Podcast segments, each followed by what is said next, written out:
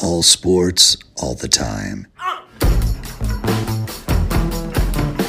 There's heroes and there's legends. Heroes get remembered. Legends never die. This is the Spoken Podcast. Hold your ears, folks. It's showtime. I'm your host, Lance Twidwell. Man, that kid, he can ball, man. He can ball. Touchdown, Kansas City! Patrick freaking Mahomes, baby! Uh, let's talk some sports, because that's what we're here to do. You are tuned in to The Spoken, The Spoken. Ladies and gentlemen, here is Lance Twidwell. This is The Spoken Podcast. I'm your host, Lance Twidwell. Here inside the Spoken Studio is my guy, Eddie Ortiz. Yo, yo, yo. Our guy, Trevor Twiddle, is a little under the weather today, man, so we're hoping he makes a speedy recovery. But in the meantime, we are here with you guys for episode one seventy-three, full swing, full motion. We are so happy to be here with you guys today. We have, I would say, a very interesting show, to say the least, because we got a little bit of a mixed bag, because we have our guy from eight ten Sports Radio W H B, Blake Schneider, joining us today to, to discuss this card, this U F C two seventy-six card that is going to be, I think, just extravagant. I think it's going to be an incredible uh, card for us to to take in tonight, man. We're going to have our guy, a guy that I trust big time when it comes to all things sports, but in particular in the U F C. I know this guy follows it. He has his own YouTube channel. Um, I think you guys should definitely give him a follow. We're going to plug all that in just a second. Our guy Blake will be joining us momentarily, and I am really excited to break down our thoughts and opinions, viewpoints on how this card's going to go, because there's a lot Of, of motion, a lot of shifting that's going to go on in the U F C, in particular in the middleweight class. Uh, out of this card, there's some big shifts that I think could take place. We're going to see some legendary fighters in this card, and I think that there's just going to be a lot of, of, of great quality uh, uh, U F C M M A uh, fighting going down in this in this particular card this week, because of the fact that although the U F C has a great product, they throw it out there, it's a lot of quality. That's not something that I'm ever really worried about on a week in and week out basis whenever they have a card. But every once in a while, you get these cards that are pretty significant and have these great matchups up and down. My guy, Sugar Sean O'Malley, is going to be on this uh, this card, which I'm really excited about, because he has an opportunity to really put himself in the upper echelon of the fighters out there in the U F C. I'm really excited to see what he's going to do. And again, we're going to have Blake Schneider just in a little bit to discuss this entire card, what he sees, going to, what, what his predictions are, how he analyzes these in particular matchups. And I'm really, really excited to get his thoughts on all things the U F C. But of course, because of the fact that we're here to talk uh, the sports that we normally talk about, we got some Chiefs t- Chiefs takes and topics for you guys today to discuss. And as always, whether you're live streaming, whether you're YouTubing, or whether you're podcasting, I want to thank you for making some time to be with us today on this beautiful weekend in Kansas City. I know people think that rain usually sucks. I'm actually one of those weird guys that prefers this over the heat. I like when it rains. I like when it snows. I like the cool weather. And I'll take this as a win today. So if you're out here in Kansas City, definitely enjoy it like I am, because I know this is a this is a nice little break from the heat that we've been experiencing for the last month, and hopefully we can get through this dreary, this this this the insane heat that we're facing in the summer. We can get to some football. But in the meantime, thank you all for being here. And if you have not already subscribed to our YouTube channel, go ahead and do that now and uh, get us get us going, man, because we're trying to, like I said, monetize a lot of this stuff. We're trying to get this thing going and rolling a little bit more on the merchandising side of things, and I hope that you guys are enjoying what we give you each and every week. But Eddie, I want to start here, man, because I've, as slow as it's been uh, with football, and I know that's all going to change in the next few weeks, because training camp will start this month. We're less than sixty-nine days away, nice, away from actual football starting in early September. I couldn't be more excited about that. I know you feel the same way. Trevor obviously feels the same way. We're all stoked about football this season, because we know what potential is there for not just – Not just the Chiefs, but just the N F L league-wide. There's a lot of great storylines that are coming about. And there's a lot of good talking points that I think we're going to be discussing before the first game even kicks off. But there's there's a particular storyline that I'm not hearing a bunch about that I think should be discussed a lot more than it is. And it is here in Kansas City. And it's ironic, because Andy Reid is one of those coaches that is known for not just being a successful all-time great coach, but being somebody who's known to give second chances, and, and, and it usually pans out better than it doesn't for the people and the players and the, the, the, the personnel that he has that he gives second chances to. There's a reason why he's been so successful, and I think that's one of the biggest reasons. Well, somebody else is getting a second chance here in Kansas City. Nothing, nothing negative per se, but it's a, it's a coach. And, and it's so funny to me how I have been preaching this whole offseason. I don't feel like anybody else outside of us here at the Spoken Podcast, and if they have been, I, I apologize and I'll give you credit for it, but I haven't heard really any other show or any other particular uh, personality out there in the media or fans out there that have really talked about this, this coaching staff and just how incredibly deep this coaching staff is. We know how talented this roster is. We know how uh, well well they well put together they are and the potential these guys have, from the oldest players to the youngest players. But this coaching staff, to me, is going to be a key catalyst to what happens this season for the Chiefs. And the reason I say that is because it's something I've been preaching for the last couple of months, is that I think the Chiefs right now, as currently constructed, have the three best head coaches in the A F C West. I think that right now, if you ranked head coaches or guys that have been former head coaches or current head coaches, the Chiefs would have the three. And why I say that, I, I think that obviously Andy Reid is the class of the A F C West when it comes to head coaches. In fact, I think Andy Reid's the best head coach in football as it currently stands. And then after that, I think that Matt Nagy is better than Brandon Staley. I think he's better than Josh McDaniels. I think he's obviously better than Nathaniel Hackett, because we have no idea what he is even as an offensive coordinator, let alone a head coach in this league. We do know what Matt Nagy is. We do know that he had a winning record Two, two, two times, went to the playoffs two times with Mitchell Trubisky as his quarterback. And Mitchell Trubisky might be a backup to a rookie quarterback that we have no idea what he'll be in Pittsburgh.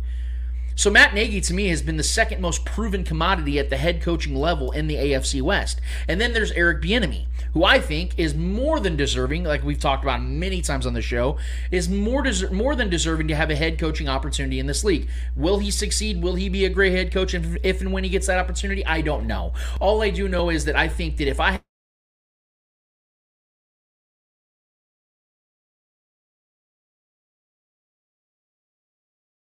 We don't know what Brandon Staley is going to be as a head coach. We have no idea what Nathaniel Hackett's going to be. And I feel that we already know what Josh McDaniels is, and I think he's just an offensive coordinator. Sometimes guys are just better at being coordinators than they are at being head coaches. And I think that Josh McDaniels is one of those guys.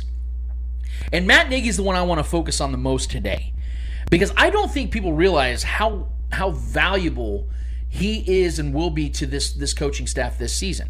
As we know, the Chiefs lost quarterback uh, coach Mike Kafka this offseason. Uh, he went on to great, greater things. I think he's the uh, Giants offensive coordinator, if I'm not mistaken. Um, and, and they brought back Matt Nagy. And I was reading an article from N F L dot com. Kevin Patra uh, made this, uh, wrote this a couple days ago, and or actually earlier this last month. And he was talking about Matt Nagy's mindset this offseason. As we all know, the Bears had a six and eleven record. They were not a good team. And the Bears decided to part ways with Matt Nagy. Most of the time, when a coach fails or his, the, the, his tenure was deemed as a failure, they oftentimes take some time off and then go and relocate and work their way back up. But that's not what Matt Nagy did. And I, and I want to read a little bit of this article to you guys and then kind of base my opinion of, as to why I think he's so valuable to this franchise moving forward, for more reasons than one. So it says right here, quote, Matt Nagy's head coaching career started with an A P N F L Coach of the Year award before plummeting to the abyss as he was fired at four, after four seasons with the Chicago Bears following a six and eleven campaign in twenty twenty-one. Instead of taking a year away from coaching, Nagy opted to return to Kansas City, where he'd, he'd work under Andy Reid for five seasons before landing to the Chicago gig. Nagy returned to the Chiefs as the quarterback's coach. In his first public comment since being fired, Nagy told reporters he hopes his time leading a team can inform his new team. Quote, I want to use my experiences in, in Chicago to help me better here for our team here in Kansas City, Nagy said via the Chicago Sun-Times. Quote, there's a little bit of humility you have to do, you have to do that in order to do this. Nagy was quoted in saying it's refreshing to work in small quartered room, quarterback rooms led by Patrick Mahomes after four years in charge of the entire team operation. As a frustrating end to his co- head coaching run, during which his offenses couldn't find any semblance of consistency and Nagy and his staff struggled to put players in position to succeed, he is looking to grow now, grow now that he has rejoined Reid's staff. Quote, you have highs and lows and you learn, end quote, Nagy said. Another quote, you have so, you have so many hats to put on at that time. You learn a lot. You rely on those experiences that you went through. They're real life experiences. I didn't have that when I went into my interview with Chicago, but I had four years worth of real life experiences, a lot of different situations, offense, defense, special teams, how to deal with players, how to deal with media. What it does is it really allows you to grow, but it puts things into perspective in life for me. A lot of failures that I have had, I've tried to use to best my abilities to make me better, end quote. I don't know how this isn't getting more attention. Because if we remember anything, the year that he was the Chiefs offensive coordinator in twenty seventeen, Eddie, who had a career year? Alex Smith. Yep. Kareem Hunt. They were having career years. Kareem Hunt led the league in rushing, and Alex Smith had his first four thousand yard season and had his career career high in touchdowns with twenty-six. And then got traded, and the Chiefs got themselves a nice little haul in return. And then Alex Smith got himself paid yep. with, with Washington. Washington. How do we not credit Matt Nagy for that? And again, even when he leaves Kansas City, although in retrospect, the Chicago tenure he had was a failure. The fact that he was able to take that franchise to the playoffs two times with that type of quarterback as his quarterback, the limit, the amount of limitations that Mitchell Trubisky has as a quarterback, having to go and get Nick Foles to try to replicate what he did in Philadelphia, still having some sort of success in that area. I mean, if it wasn't for the Eagles, or it wasn't for the, the Bears uh, uh, kicker, was it in twenty eighteen, doinking the kick, they're advancing in the playoffs with Mitchell Trubisky. They didn't just make the playoffs. It wasn't like it was a fraudulent end where they were win- winning a bad division. They weren't even winning their division because they were in the Packers division. But they still were out there doing what they what it took to get in the playoffs and advance. It wasn't Matt Nagy's fault, though. His, his kicker doinked a kick. He put him in winning position. And I think that these words are powerful from Matt Nagy because he's telling us that I was capable of becoming a head coach five years ago. That's why I got the job.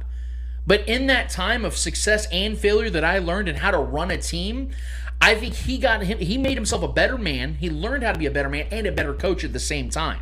And I think the the Andy Reid saw the same opportunity in this that I think Clark Hunt saw with Andy Reid. Because if you guys remember, Andy Reid wasn't a failure in Philadelphia by any means, but he had a four and twelve season his final year in twenty twelve, and people were saying, "Oh."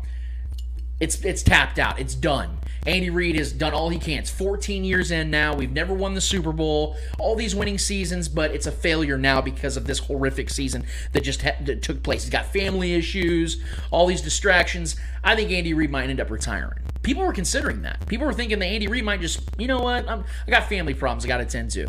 I, I'm in my mid-fifties now. I have nothing left to prove. And then what happens? Clark Hunt says, "To hell with that. You're coming here to Kansas City to change the infrastructure of my he franchise." Directly Fle- flew directly to them and out yep. in California to go grab him from his home and said, "I'm not letting anybody else take you. The Cardinals are interested. The Chargers are interested." There were several several franchises that were trying to grab Andy Reid. And the, the Chiefs said, "To hell with that." I think it's the same approach that Clark Hunt had with Andy Reid that Andy Reid has had with Matt Nagy. Because I'm sure, I'm sure it was tempting. Because Matt Nagy has that good charisma about him. He's got he's very he's a very knowledgeable guy. He's been a quarterback, I believe, in the C F L. He won an M V P a couple times. This dude knows the game. So he could have easily went and got on a booth as an analyst. He could have become a writer. He could have done anything. He could have been he could have just settled. But I think Andy Reid said, "Look, man, there's a golden opportunity here. Mike Kafka is out. He's gone. He's doing his thing now. He's he's elsewhere. He's an offensive coordinator now. Eric Bieniemy won't be here very much longer. Eventually, he's going to get another job somewhere." And I think that's why they keep getting him on these one-year deals. And Andy Reid is not young. He's sixty-four years old, which means that there is a limitation to how much longer Andy's going to coach. Eddie, I think there's a real golden opportunity here that Matt Nagy is the successor for Andy Reid. I, I truly believe that because of the fact that he's homegrown under Andy Reid's tutelage. He grew his way, his brand as, as a coach through Andy Reid. He went through similar struggles that Andy Reid has gone through earlier in his career, and he's learned from them. And Matt Nagy's only in his early forties. I believe he's only forty-one, forty-two years old. So this man can coach for another twenty, twenty-five years. So if if there's anybody that I could say I know for certain would be an Andy Reid successor, it's Matt Nagy, because of the fact that he knows this offense. Him and Andy Reid have this down, and this is volume two here. And I only think it's going to get better, because if he can maximize the talents of Alex Smith in his thirties and make him look like an all-pro type of quarterback at times in that season. Now, Alex Smith still failed many times during that season. We saw it in the playoffs, same things like that. But Matt Nagy got the most out of him. If he could do what he did with Mitchell Trubisky for those years in, in Chicago, imagine what he can do with year five as a starter, Patrick Mahomes, with the type of talent they have in this offense. And I want to get to the talent in just a second, because this Chiefs offense is is going to be very talented this season. But I want to focus on the coaching staff, because we sit here and we give Andy Reid so much praise, deservingly so, because he's the one that that turns the wheel. He's, he's the, the one. Yes, he's the mastermind. Yeah. But this time around, more than ever before, not in twenty eighteen, not twenty nineteen, not twenty twenty, not twenty twenty-one, has the Chiefs had so much prowess on their coaching staff along with an elite talent at quarterback. Because again, in twenty seventeen, they had a hell of a coaching staff. But it's nowhere near what it is now, because I I truly believe the Chiefs have three head coaches on this staff, and I think Matt Nagy is a guy that can make this offense even more deadly, and it's poetic because of the fact there's so much changing around this team. There's so much influx, where you saw the way the league countered the Chiefs' offense last year, last season, and made them struggle early in the first you know two months of the season. And then they turned it around, but you still saw certain inconsistencies. Now that there's been a shift, Tyreek Hill's gone. There's a new, there's a new core of of pieces that we're going to get to, and the fact that you're bringing a guy back to your system that knows this system and is better for it for what he went and did, and came back with more knowledge, more understanding of how not just to run an offense, but to run a team. I think it's a blessing in disguise here, because I think the Chiefs didn't just get a quarterback's coach. They didn't just get a former offensive coordinator. They got themselves a former head coach, and I think maybe potentially could be their next head coach. Yeah, yeah. The, the biggest thing I, I, I see out of Matt Nagy is twenty seventeen. What he did with Alex Smith that year was unbelievable. Uh, and to you got to think, twenty seventeen was the year Patrick Mahomes was drafted. So Patrick Mahomes was under technically Matt Nagy for a whole season before Matt Nagy left. So Patrick Mahomes is very well aware of that system, of how Matt Nagy likes his quarterbacks, how uh, the mechanics of the, of the, the Matt Nagy system quarterback kind of thing, mm-hmm. you know. So him bringing that knowledge back to what Patrick Mahomes obviously learned first, and and obviously adding Eric Bieniemy to the equation, this can only mean so much greatness for Mahomes in the making. If if Mahomes can sit there and take the knowledge that Matt Nagy and Eric Bieniemy are both giving him, especially Matt Nagy being next to him pretty much every single snap, like practice snap, like Matt Nagy's gonna be, hey, do your footwork. Hey, this needs a little bit of work. Hey, do this, do that, tweak this. How, how about when you throw sidearm, do a little bit, a little bit of this. You know what I mean? Mm-hmm. If Patrick Mahomes can't take some of that knowledge from Matt Nagy, it can elevate Patrick Mahomes' potential to to limits we haven't seen before. So this is this could be a blessing for the Chiefs, for Patrick Mahomes, for this offense. So yes, like you said, they're not just adding a a, a, a previous offensive coordinator, uh, a quarterback's coach. They're adding a head, technically a head coach, as a quarter quarterback's coach. There's nothing negative about that, especially knowing what Matt Nagy did with Mitchell Trubisky, with Nick Foles. Obviously, he didn't get enough to to do a lot with uh, Justin Fields, but obviously you you started seeing how Matt Nagy was utilizing Justin Fields toward the end of uh, his his last season with Chicago. So, yeah, it, it's just I can't wait for what he can do with Patrick Mahomes, because It's it's going to be technically two offensive coordinators talking to Mah- to Mahomes at all times. Obviously, we know the greatness of Eric Bieniemy as an offensive coordinator, but we also know the greatness of, of Matt Nagy. This benefits this offense so, so much. A lot. Yeah. So, yeah. That- Yeah, and and, that, and I, that, I'm glad you brought up Eric Bieniemy again, because I, I can't give him enough credit for what he's done over the last four years, being the, the offensive coordinator for this team, and, and the fact that he is long overdue having a head coaching opportunity. He should have had one four years ago. After twenty eighteen and what the offense did, and him being at the helm of that and calling plays in the games, and obviously Andy Reid's the one that, you know, builds things throughout the week with, with his coaching staff, but we've seen Eric Bieniemy's the one calling the plays on the sidelines. Yep. He should have got a head coaching job after that first season when Patrick Mahomes had an almost unprecedented season, unlike anything, yeah, unlike almost anything we've ever seen. So this this is an added advantage for the Chiefs, because Eric Bieniemy's still running the offense. Andy Reid is still the one that's figuring out how to build a more efficient offense each and every offseason and the week leading into the, the game. And then you have Matt Nagy right on the hip of Patrick Mahomes, a guy that was here Patrick Mahomes' rookie season in twenty seventeen as well, and he heaped praise on Patrick Mahomes in training camp, O T As, mandatory, you know, the all, all the stuff leading into the season.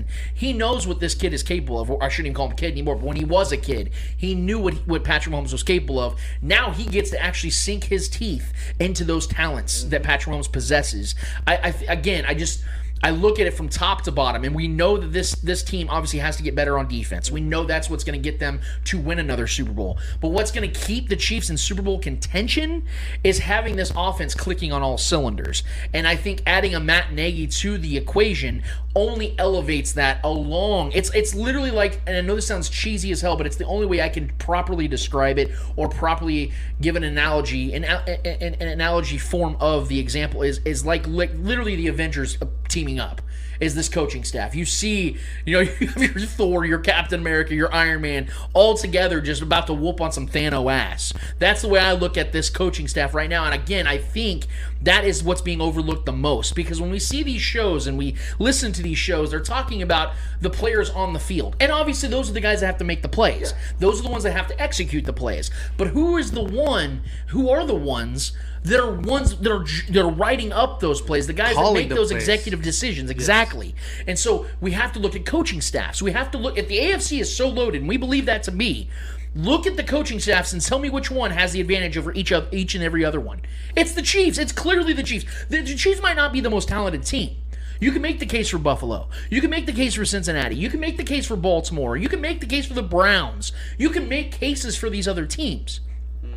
But none of those teams have the coaching staffs that the, the Chiefs do. And I'm not, again, I'm not even talking head coach, because we both know, we both would agree, the Chiefs have the best head coach quarterback tandem in the league by far at this point. It's not even close at this point.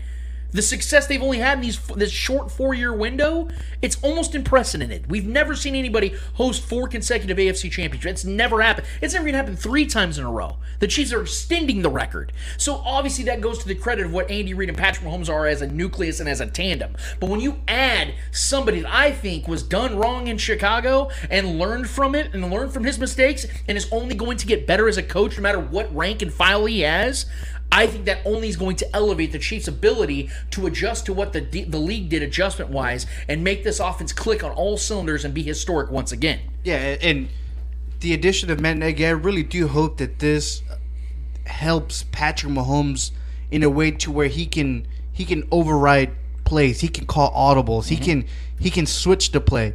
We saw it last year against the Bengals in the last play of the uh, was it the half. Uh, when he when he tossed it to Tyreek Hill, Tyreek Hill obviously didn't get into the end zone. That was a play that was called by, I believe, Eric Bieniemy, and instead of audibly uh, audibling out of that play, knowing that it was a bad play, he still went with that play. So I hope Matt Nagy can come in here and and and make Patrick Mahomes into that quarterback to where he has enough confidence to call a different play. We saw it in the Super Bowl against the forty-niners. He was like, "Hey, do we have time to run wasp? Mm-hmm. We need that player more than we than more than we don't. Mm-hmm. We need we need Patrick Mahomes to come out there and be confident, be be prepared to call those audibles, be be ready to say, hey, no, that play's not gonna work. Let's try this, or hey, I know that's not gonna work. Let's try something different." So I hope with Matt Nagy coming back to Kansas City, I, I hope that helps Patrick Mahomes in that aspect as well. So yeah, and and and to the to the point of, of the the weapons I'm talking about, you know, losing Tyreek Hill, we can all agree, and and it's been addressed time and time again. This is something that everybody's talked about. That's a massive loss. That's something that you have to adjust to. But I think the Chiefs have done as good of a job as anybody could have of losing that type of player. Because you look at the Packers, losing Devontae Adams, what have they done? They did go and draft Christian Watson, and I'll give them credit for that. But Christian Watson's an unproven commodity. We know what Juju Smith-Schuster is. We know what M V S can be. We know what McCole Hardman can be and has been. So the Chiefs already have the upper hand on teams like the Packers, who most people are penciling, penciling into the N F C Championship once again. So I, I look at the depth around this coaching staff, and I'm seeing guys that are, granted, uh, proven, uh, unproven commodities in Sky Moore and guys like that. But again, the Chiefs have a foundation here. It's not like they, they lost Travis Kelce and Tyreek Hill. It's not like they, you know, Travis Kelce retired or had a season-ending injury that's going to go through into this season, and they lost Tyreek Hill. That would be a problem. That would be something I would be extremely Good worried sign, about. Yeah.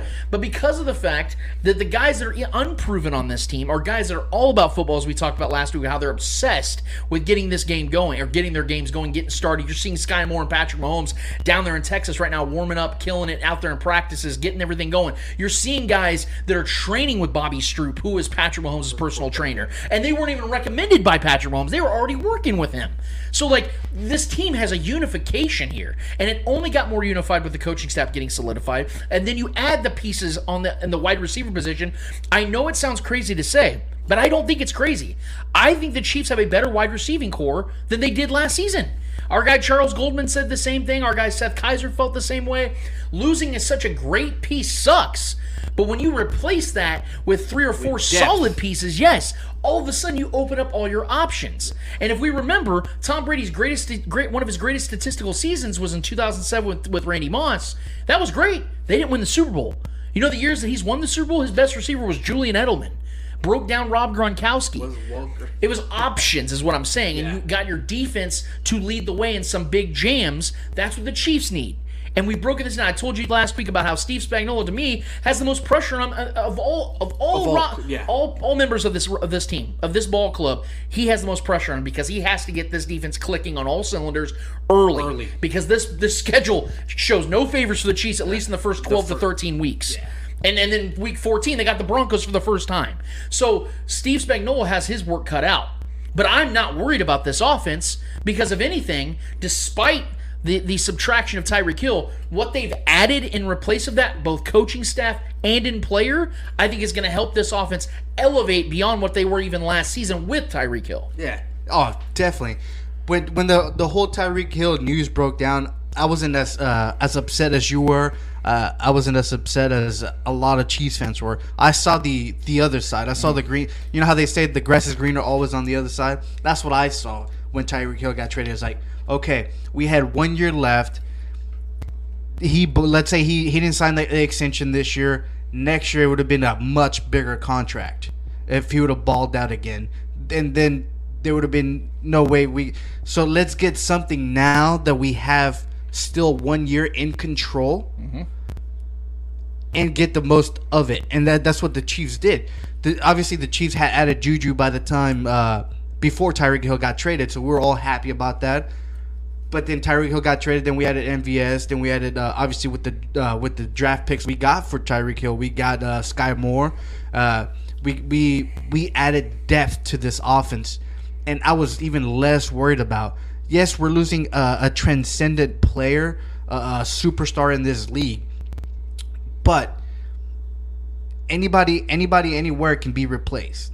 I'm not saying talent for talent, uh, player for player, but with depth, you can definitely replace what one player could could could could, could do, yeah, or could have done, with a lot more. So, I was never worried about Tyreek Hill leaving because I know this this coaching staff would get it right, and yeah. I believe they just they did just that. And not to downplay the, the value of Tyreek Hill. No, no, no, I'm not. I'm not saying. I, yeah, no, no, I'm saying in an ideal world, we'd rather still have Tyreek Hill. Tyreek Hill, yeah. But the point is, is that even though Cooper Kupp, I believe, won the uh, M V P, M V P of the Super Bowl, which is one of the f- f- first wide receivers to win it in a while. Um, the thing, I, re- I think if we're being all honest here, as great as Cooper Kupp was last season, was one of the greatest seasons the t- uh, wide receivers ever had, I think we all would agree that Aaron Donald had more value to them getting to the Super Bowl and had winning impact, the Super Bowl. Definitely. Matt Stafford with a no-look throw on third and long to Cooper Kupp. Like, those guys, in my opinion, I'm not knocking Cooper Kupp, but I'm just saying, like, I think that the Rams, if, if you were to remove Cooper Kupp from that team, I still think they're a Super Bowl contender. But yes. if you remove Aaron Donald or Matt Stafford, I don't think they are. Even with the N F C yeah. as as as thin as it is, you remove Matt Stafford and put, you know, a, a, a Jacoby Brissett there, they're not a Super Bowl contender. You remove Aaron Donald and you put, uh, you know, a, a, just a middle tier pass rusher, they're not a Super Bowl contender because those guys are the anchors on both sides of the ball. So yeah. when, the point I'm making is when it comes to the Chiefs, you don't you, you remove Tyreek Hill, it sucks, it hurts. They're still a Super Bowl contender because yeah. they still have what? Patrick, Patrick Mahomes, Mahomes, and on the other side Travis they have Chris Kelce. Jones and guys like that and on they the got defense. Travis Kelce. Yes. So right. yes, I, I, I definitely agree with what you said. Everything that you said, it's, it's spot on. And to to think the Rams also added O B J, which actually helped tremendously. People people are trying to downplay what, like what O B J did there, but towards the end of the season into the playoffs, he was hot, man. He was hot. He was going in hot. He was catching touchdowns, and, and he was ca- catching those crucial, crucial first downs. So, if if you would have lost Cooper Kupp, yes, that would have sucked for the Rams. But like I agree with you, like you said, I think they still have the team yeah. to make it to the Super Bowl. Why? Because they had a little bit of depth going into into the playoffs. Had they lost Cooper Kupp, yes, they lost O B J, but they lost him at the Super Bowl. You know what I mean? Yeah. So if If you take out Aaron Donald out of that team, that I would say that team is completely done because you lose. I, I would say Aaron Donald was a, a, a more of an important piece than Matthew Stafford is to that team. I think Aaron Donald to that team, he's the he's the main captain of both sides. So that's a good take. I appreciate that, Eddie. I mean, who, who, you know, Eddie isn't just a soccer guy. This dude I knows am. his football. No, I am. Another guy, another guy that's uh. quite well versed and has a, has a lot of uh, he's multifaceted, if you will. Uh, a good buddy of mine we haven't had on the show in quite some time, and I'm I'm a little upset about that. But I felt this was the perfect week weekend to get him back into the equation. A great friend of the show, a guy that I've gotten to meet uh, through other sports channels, other uh, networks, and things of that nature. He is a host, the host rather, of Rooted M M A podcast. He is also a producer and show host for Sports Radio eight ten W H B, which is actually where I met Mister Uh, Mister Blake Schneider. Let's give it up for the same man that I just named right now, Mister Blake Schneider.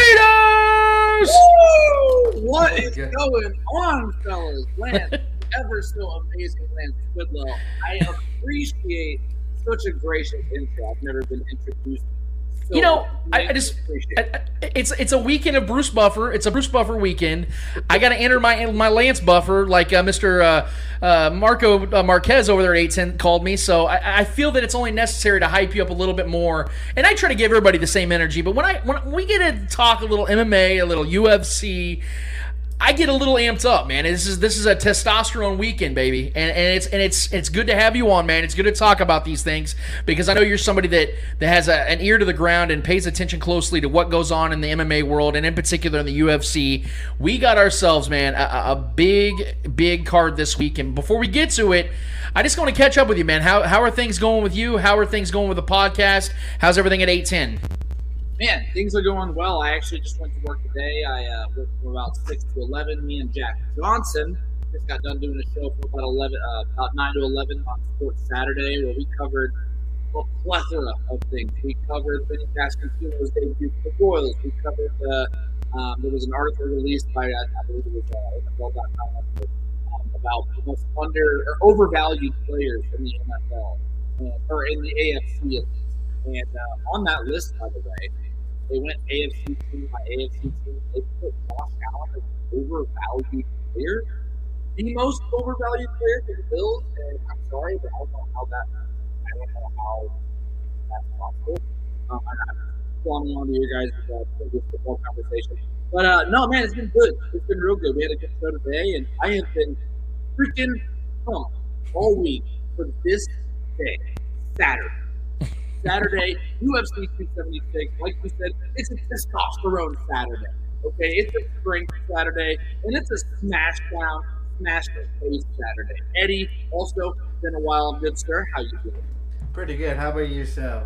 I'm doing well. I'm, I guess I'm I'm here. You guys have already talked about this amazing podcast. I appreciate Well, it's good to have you back, brother. And that's actually why I want to jump right into it. A guy that I am a, a massive fan of, uh, Sugar Shane o- uh, Sugar Sean O'Malley, uh, at fifteen and one, is taking on Pedro, the young Punisher Munhoz, who's nineteen and seven with no with one no contest. Uh, for me, real quick, Blake, I, I want to just kind of give you my opinion, my thoughts on this, just to to kind of give you you know an idea of where I stand on this. Uh, when it comes to O'Malley, he he just signed a massive new deal with U- with U F C, so I'm expecting him to, to climb the board rapidly, especially after this one against Munhoz, who, to his own credit, has had a really good career. Uh, obviously, being nineteen and seven, but he will be thirty-six in October and has lost four of his last five fights, albeit to one current champ and three former champs. But an L is an L in my eyes. Uh, with with a five-inch um, height advantage and a seven-inch uh, reach advantage, I, I'm expecting Sugar Sean to really dominate this one and gain even more credibility in the U F C ranks. I'm I'm predicting in this one that O'Malley is, because of being an elite striker with his abilities to to to really mess up his opponent at any given time with his feet and hands, I, I'm expecting A, a big dominant performance for him in this one. And I think his defense is going to bode well, because I know Munhoz is probably going to want to wrestle a little bit. I don't know how that's going to work against a guy with the hands of, of Sugar Sean, again, with all the reach advantage. I think I think Sugar Sean is going to T K O Munhoz in the third round. What is your thoughts? Okay. No, I, I think this is a, like you said, Sugar Sean O'Malley just signed a big contract. This is the time now, because he was famous for coming out and saying he didn't want to fight anybody in the top fifteen. He was going to collect his checks as they come. And we've actually seen Paddy Pimblett kind of echo that same sentiment in the fight game, saying, I'm just going to take who they give me. I know I've got a lot of hype right now, but I don't necessarily need to go out there and face the number five guy in the U F C in my weight class. I just don't need to do it. I need to build my skill, build my craft. And I think that's what, you know, some fight fans think, hey, you're hyped up. You should be thrust into the, you know, you should be thrust right up into the largest competition. But I also think that's how you diminish a hype train. And I think Dana White has learned this now with the business side, mixing the business side with the actual skill side of these young fighters that are getting uh, more and more recognition. Social media has become the bread and butter of a lot of these M M A fighters. And they realize, hey, not only inside the U F C, but outside the U F C, I need to build my brand. Sean O'Malley was one of the first guys to really capture that and run with it. He realizes that his stock is based on his skill level and how much the fans love him. You know, I know you guys, uh, I don't know about Eddie as much, but I know, Lance, you are also a, a fan of the same guy I'm a fan of, Nate Diaz. Why? Because he's a fan favorite. Is he the greatest fighter of all time? Probably not. I mean, if you're actually looking at it, of course he's a legend. He's going to go down in the U F C Hall of Fame, but he has a brand. The Diaz brothers have a brand, and that is just badass mofos that come to fight. Sean, using Instagram and using his, his social media presence, learned to build that. And he said, I don't need to go out and fight the top tier talent. That being said, Pedro Munhoz, in my opinion, is going to be the toughest opponent he's faced probably ever.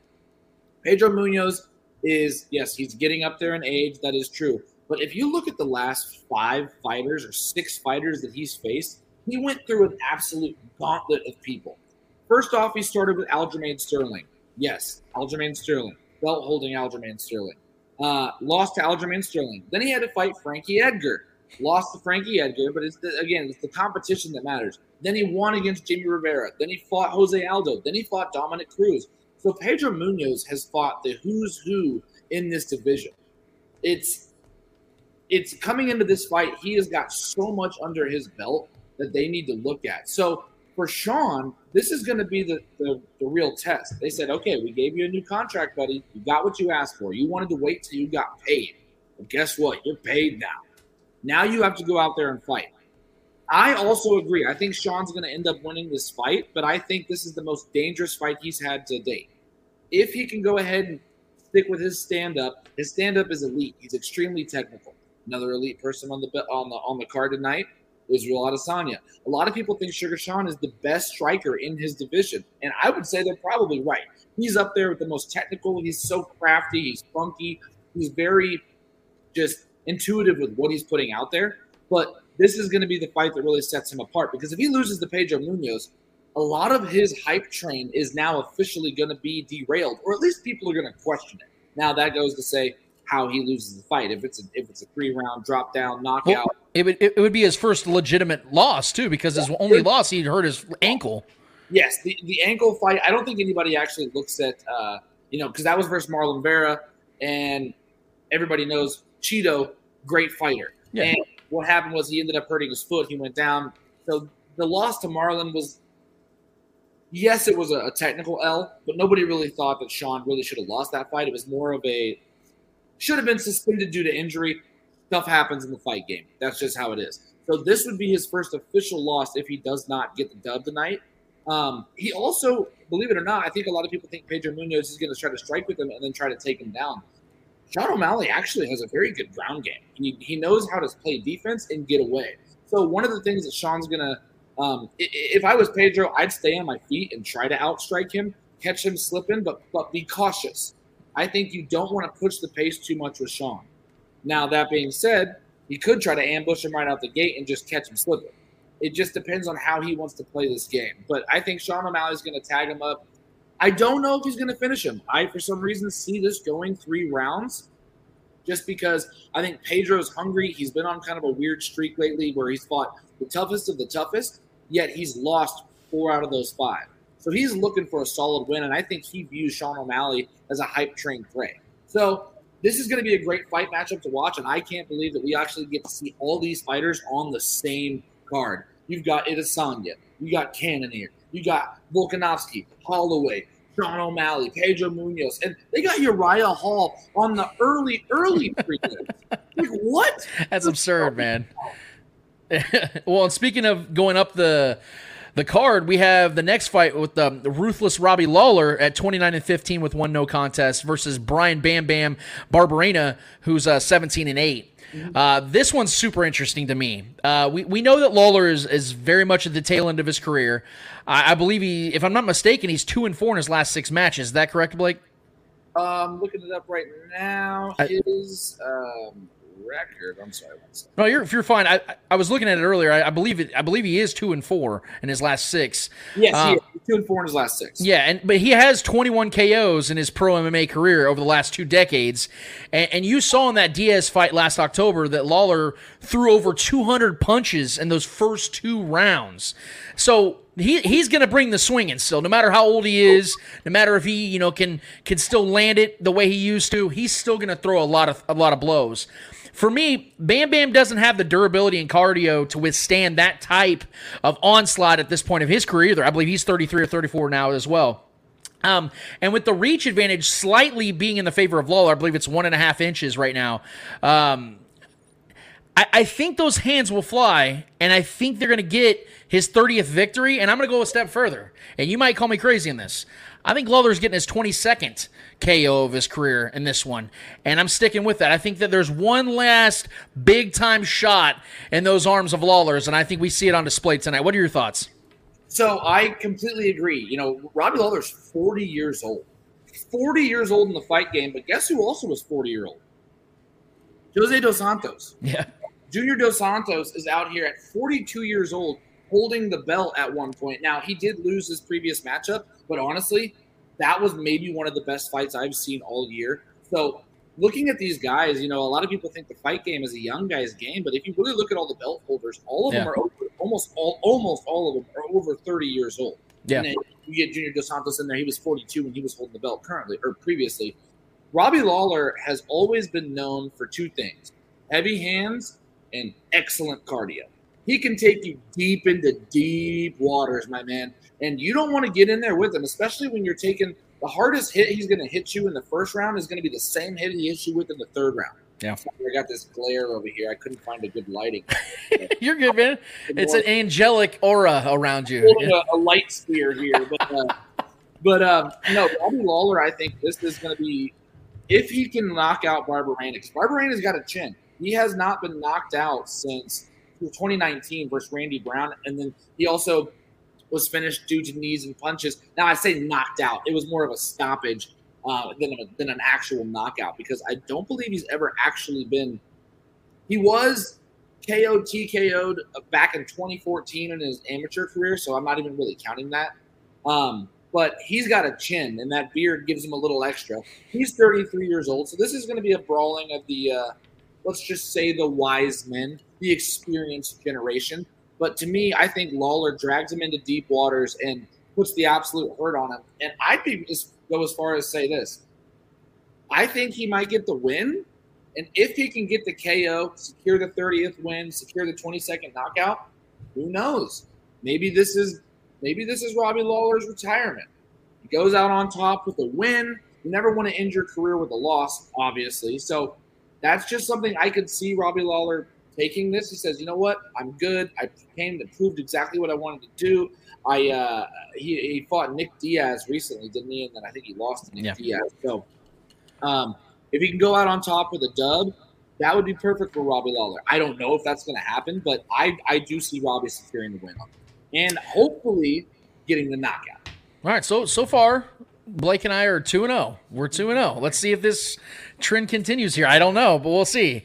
Um, I, I think this might be the most pivotal or most important fight of this card moving forward because we both know the middleweight class is just loaded. It's absolutely loaded.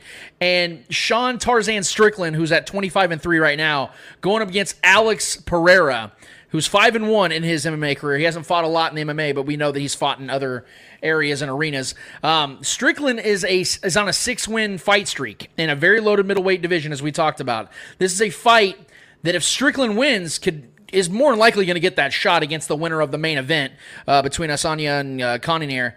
Um, but, but Pereira's side of things, as we all know, he did knock out the current middleweight champion, Israel Adesanya, back in his box, uh, kickboxing circuit. Um, so it goes without say that this th- that so much is riding on this fight in regards to the future of the potentially the best weight class in the U F C. Look, it, it, I, I think that if this wasn't a fifteen minute, fifteen minute fight, Strickland, I think, would win the war of attrition here. I think he would outlast, he would jab, he would do his thing, he would score points. But because of the fact this is a fifteen-minute fight, I think the power of Pereira is going to give him the advantage. I, I'm predicting Pereira, uh, he gets a shot in, and he gets a shot at the belt by a T K O victory in the third round over Strickland. What are your thoughts? If I was Sean Strickland, I would play the smart game, and I would go for points. Obviously, both of these guys are outstanding kickboxers, both of them. Now, Pereira's got a very short U F C career. He's five and one. There's not a whole lot to go off of. We we know who Sean Strickland is. He's the Tarzan man. He knows what's up. He's got great boxing. He's got great kickboxing. He's got devastating power when he applies it. But what he does really well is he's got really good wrestling. And I think that's going to be the thing that he's going to use to control. Because if you're going up against somebody who's evenly matched with you, are you going to try to go shot for shot with him when you're evenly matched? Or are you going to try to go for the skill that he's the weakest at, that you know that you're better than him at? And I think that's going to be on the ground. Now, the clinch is a toss-up, I think. And I might even lean towards Pereira in the clinch because the kickboxing aspect, uh, a little bit of Muay Thai in there. Both those guys have trained everything. I'd be a little worried because Pereira, he's got strong legs. He's going to kick the sh- kick the hell out of him. Can we cuss on here? Yeah, absolutely. Kick okay. the shit out of him. I didn't know the rule. I forgot the rule. Shit, fuck. Anything you want. There we go. So he's going to kick the shit out of you. And this is, I mean, he's got excellent power as well. He's demonstrated it plenty of times before, both in the kickboxing ring and the U F C ring. Again, small sample size, but if I'm Sean Strickland, you play the safe game here. You know you're better than this guy in mixed martial arts category. I don't know if you go toe-to-toe in the kickboxing area, who's going to win that one. But as far as mixed martial arts, uh, Pereira is coming into your domain. That's how you have to look at this as Sean Strickland. You said, he's coming into my territory. This is my domain. I'm the one who's on the hot streak. I'm the one who's up next for the belt. I'm going to play the points. Nobody cares if Sean Strickland goes out and – beats, uh, you know, uh, head kicks uh, Pereira in the head, gets a win, a, a spectacular knockout, fifty K bonus. That's not the goal he's on right now. His goal is to chase the belt. So what you do is you play the safest game possible and get the most points possible. I think he's going to take this to the ground and try to grind and pound this out because he's going to be better head and shoulders on the ground than Pereira. So I actually see Sean Strickland, if he plays this right, pretty much handling this fight. It's going to have some really great exchanges, though, on the feet. And that's going to be fun to watch. But if I'm Sean, I take this thing to the ground, and I hold him there, and I pound this shit out into the belt. Okay. We finally found the one. We found the one, Blake. Um, we had a couple more fights on this card. These are the ones that it starts to really gear up. We're talking about belts. We're talking about opportunities for guys to become a champion again or just become a champion, period, or retain it. Now, we have the U F C Featherweight Championship. Uh, Alexander the Great Volkanovski, who is twenty-four and freaking one, versus blessed Max Holloway, who is twenty-three and six in his career. So this is an almost unprecedented matchup, an opportunity for Holloway, uh, seeing he's already oh and two versus the champ, yet is getting a third chance to retain that belt. Man, that's something I don't know if I've ever seen happen before. Um, I think Holloway is going to give Volkanovski everything he can handle because I believe Holloway knows this is it for him. I think we all know this is the last real opportunity he's probably going to get to become a champion because I think Volkanovski is the kind of guy that can hold this belt for a long time. Um, unfortunately, though, speaking of the great, the nickname isn't clever for Volkanovski. I think we all could agree here because this man is currently on a fourteen-fight winning streak with ten finishes, and that's including dominant performances against Ortega, against Jung, uh, and then he absolutely murdered the Korean Zombie. I felt bad for him in that fight. That was just horrible. I mean, to kill a zombie, that's an achievement. That is- um, yeah, it, it is. And, and, and again, I, I think Holloway is going to give uh, the great a real fight here. I, I really do. I think but with his supreme striking ability, we know that Holloway has hands. I think it's going to be a, a good fight. We've seen him give good fights in the past, but Volkanovski obviously pulls out. Um, I, I think Volkanovski, because of him being at the absolute peak of his powers here, I don't see anyone, anyone right now taking that belt from him. I'd be shocked if this fight ends up any other way than Volkanovski holding that belt and winning his fifteenth straight fight. May even finish Holloway, but I think it's going to be a unanimous decision. I think that at the end, it's going to go to the judges, there's going to go scorecards, and I think Holloway ends up going oh and three against the great, and the great advances. What are your thoughts? So I actually had this fight one and one because I believe that Holloway won the second round, or the second fight that they had. Volkanovski won the first match. A lot of people think that that that Holloway won that second fight and then it went to the judges. There's a whole dispute about how judges end up scoring in the U F C right now. Should they right. go to a round by round? Should they go live scoring? It's a whole ordeal. Everybody's got their own sides. But I personally had Holloway winning the last fight. So in my mind, it's one and one. But I know Max Holloway doesn't think like that because it doesn't matter what you think happens. It matters what your record shows. The record shows two, oh and two versus Volkanovski. Holloway, which is so funny because he's been in the – He's been in the limelight longer than the great Ale- Alexander the Great, but he's actually three years younger than Volkanovski. So, which was funny because Max is only thirty, and it's weird because we've seen Max Holloway in the game since he was, what, twenty-four, twenty-three? Like, yeah. It feels like he's the elder in this scenario. So, but he's actually got, he could have a longevity in him that we've never seen before of a fighter who's been at the top of their game. You know, somebody like a Demetrius Johnson who just did it for years and years and years. Or like a Junior Dos Santos who played until he's forty-two, you know? So this is going to be such a weird matchup because, one, it's going to be one of the most electric fights on the card. Two, it's probably going to have the most history and just absolute grit and determination behind it from both of these cats. Because, yeah. One, Volkanovski's like, I'm up two oh, I have to stay undefeated. Max says, there's a title belt on the line. That used to be my title. You own my title right now, Alexander, and I want that. And you've beaten me twice, and I feel like I got robbed the last time. So guess what? I'm putting everything into this fight, like you said, Lance. He's going to bring the hurt this time. And I think Holloway, if you look at his last fight, or not his last fight versus Yair, Yair where he just he pieced up Yair Rodriguez, but his Calvin Kattar fight, where he's in the middle of the ring, talking shit, pointing at him, looking at Dana going, I'm the best boxer in the U F C, and then dodging punches while he's talking, not looking at the guy. Yeah. That was so that was so inspiring to see where Max Holloway's at mentally. He's like, I didn't even care about Calvin Kattar or Yair. I knew I was going to cut through them like a hot knife through butter because I wanted to be back at this moment right here. So I think Holloway, I don't think anybody's getting knocked out. I don't. I truly believe that Max Holloway is going to put the most precision, timing, and excellent shots into this training camp. And I know he's been doing it. Uh, they've been talking shit back and forth. You know what I mean? I'm sure you guys saw some of the press conferences.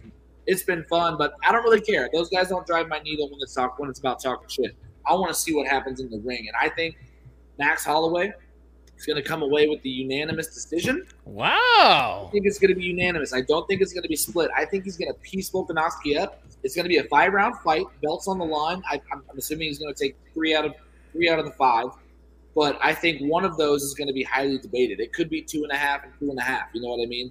So it just depends on how this, this scoring goes. I could be wrong, Lance, but I just, I like it. I like it. Maybe it's my recent maybe it's my recent trip to Hawaii where I'm like, dude, I'm feeling your blood, bro. I'm just feeling the, the vibe. I think he's going to go out there and just lay the freaking whoop to him.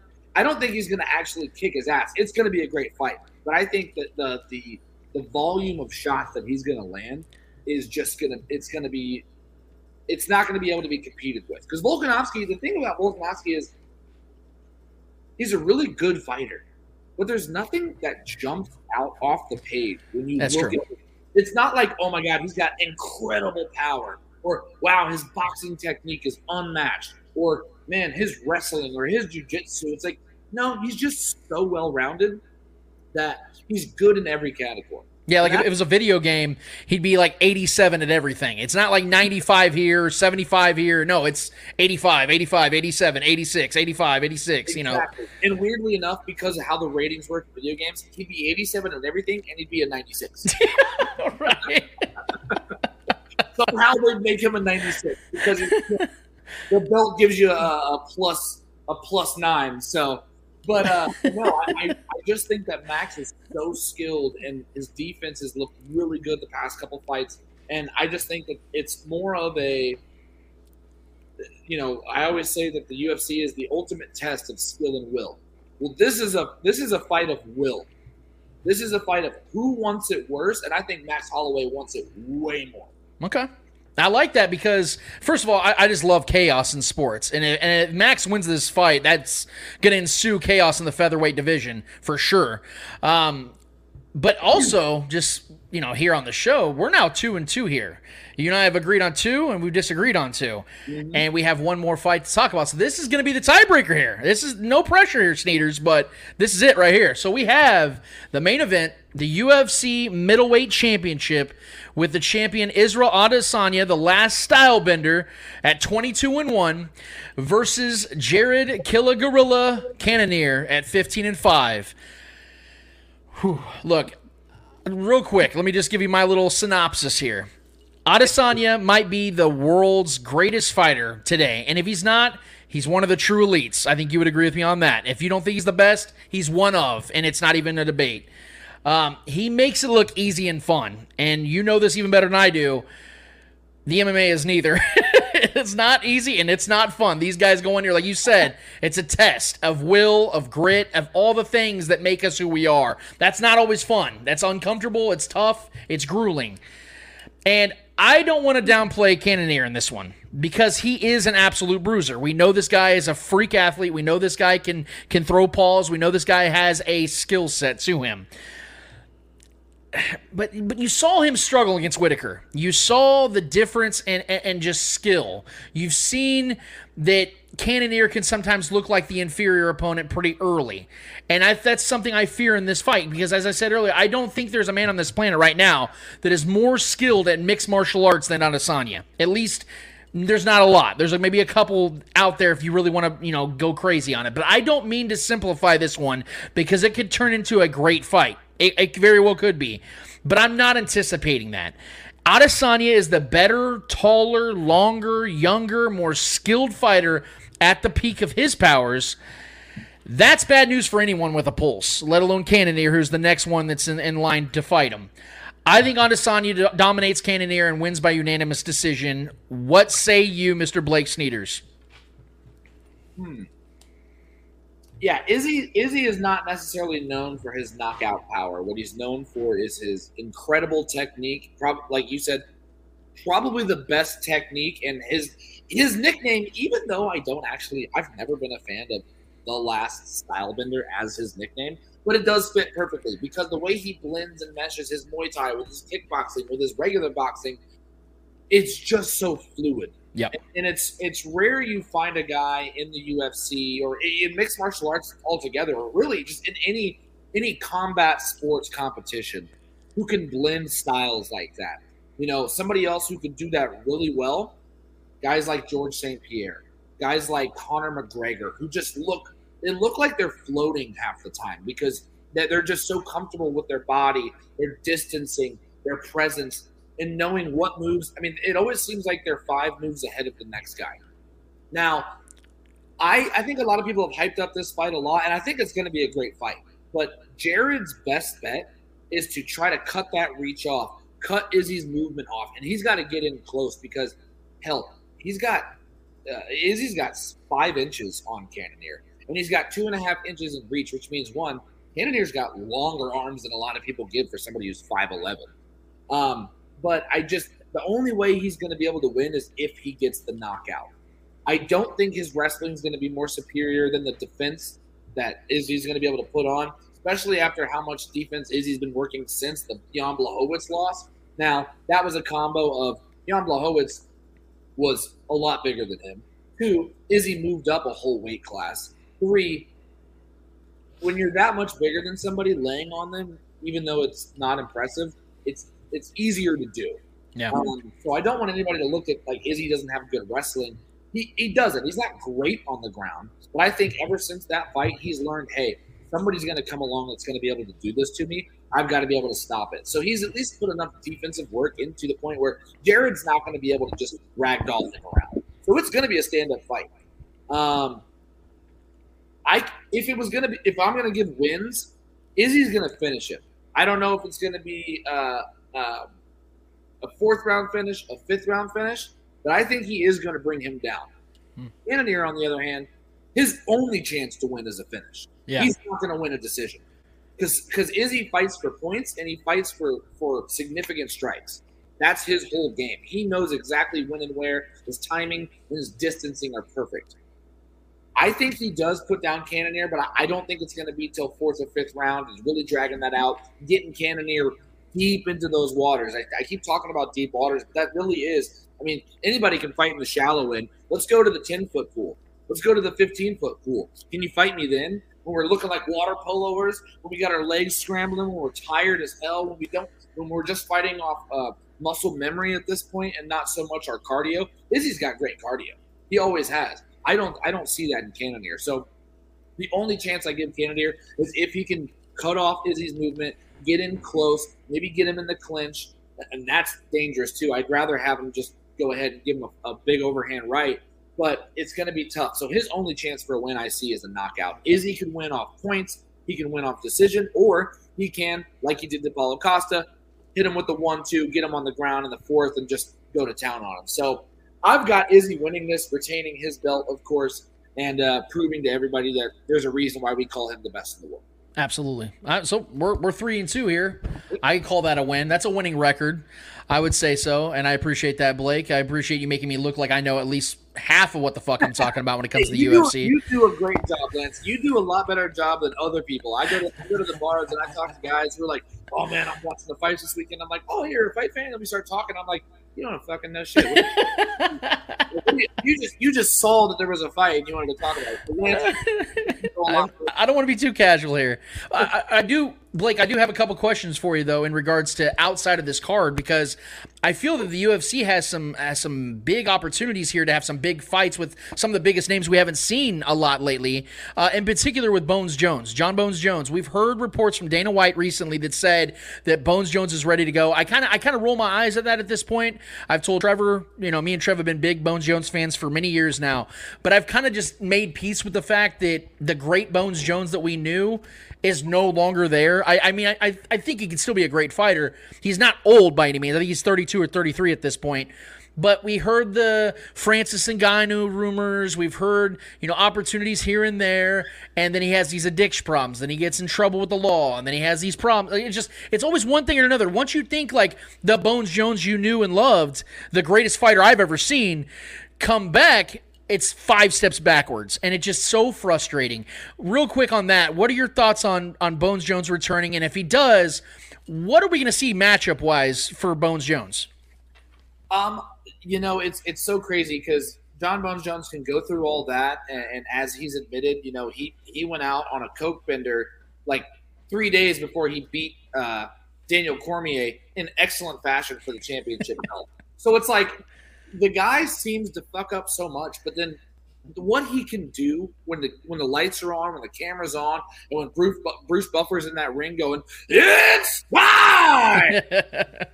It's incredible. And I don't know if I've ever seen somebody – I mean, these are elite-level athletes. You get guys who do that, like – and I'm going to go back to the old Conor McGregor. You know, I'm going to go back to the Mike Tyson. When it didn't matter what Tyson did often. When it got when we got in the ring, it was on. And now that John Jones has made the jump to heavyweight, it's going to be a little different. His fighting style is going to be different, but I do think we're going to see him come back. Now, the problem is, is does he automatically get to jump to the front of the line and get to face Francis Ngannou? Is Francis Ngannou even going to be the champion at that point? We know he has a torn A C L, and him and Dana do not see eye to eye on fighter pay.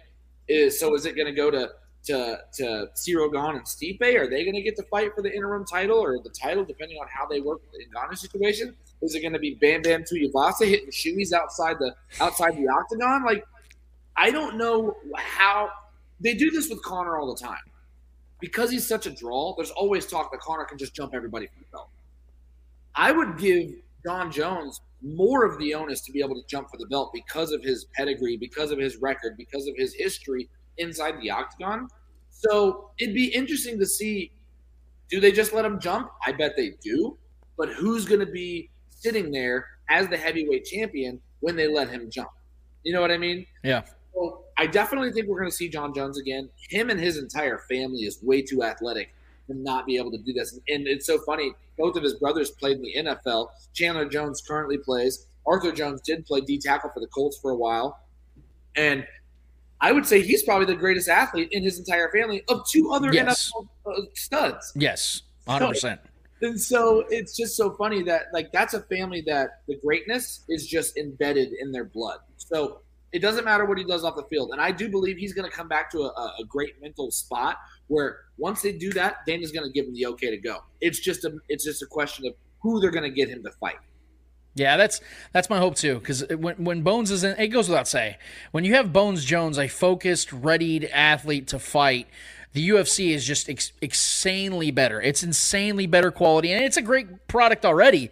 But when you have, in my opinion, the greatest U F C fighter in the history of the, of the sport, it, it can only elevate things. And, and speaking of the of the guy you mentioned a couple times, the most popular U F C fighter ever, Conor McGregor, um, I'm a massive fan. You know that. We've talked about this before in the past. I'm a massive fan of Conor McGregor. We all love him here. He's the, the show. He's the showman. You know, he's the ultimate.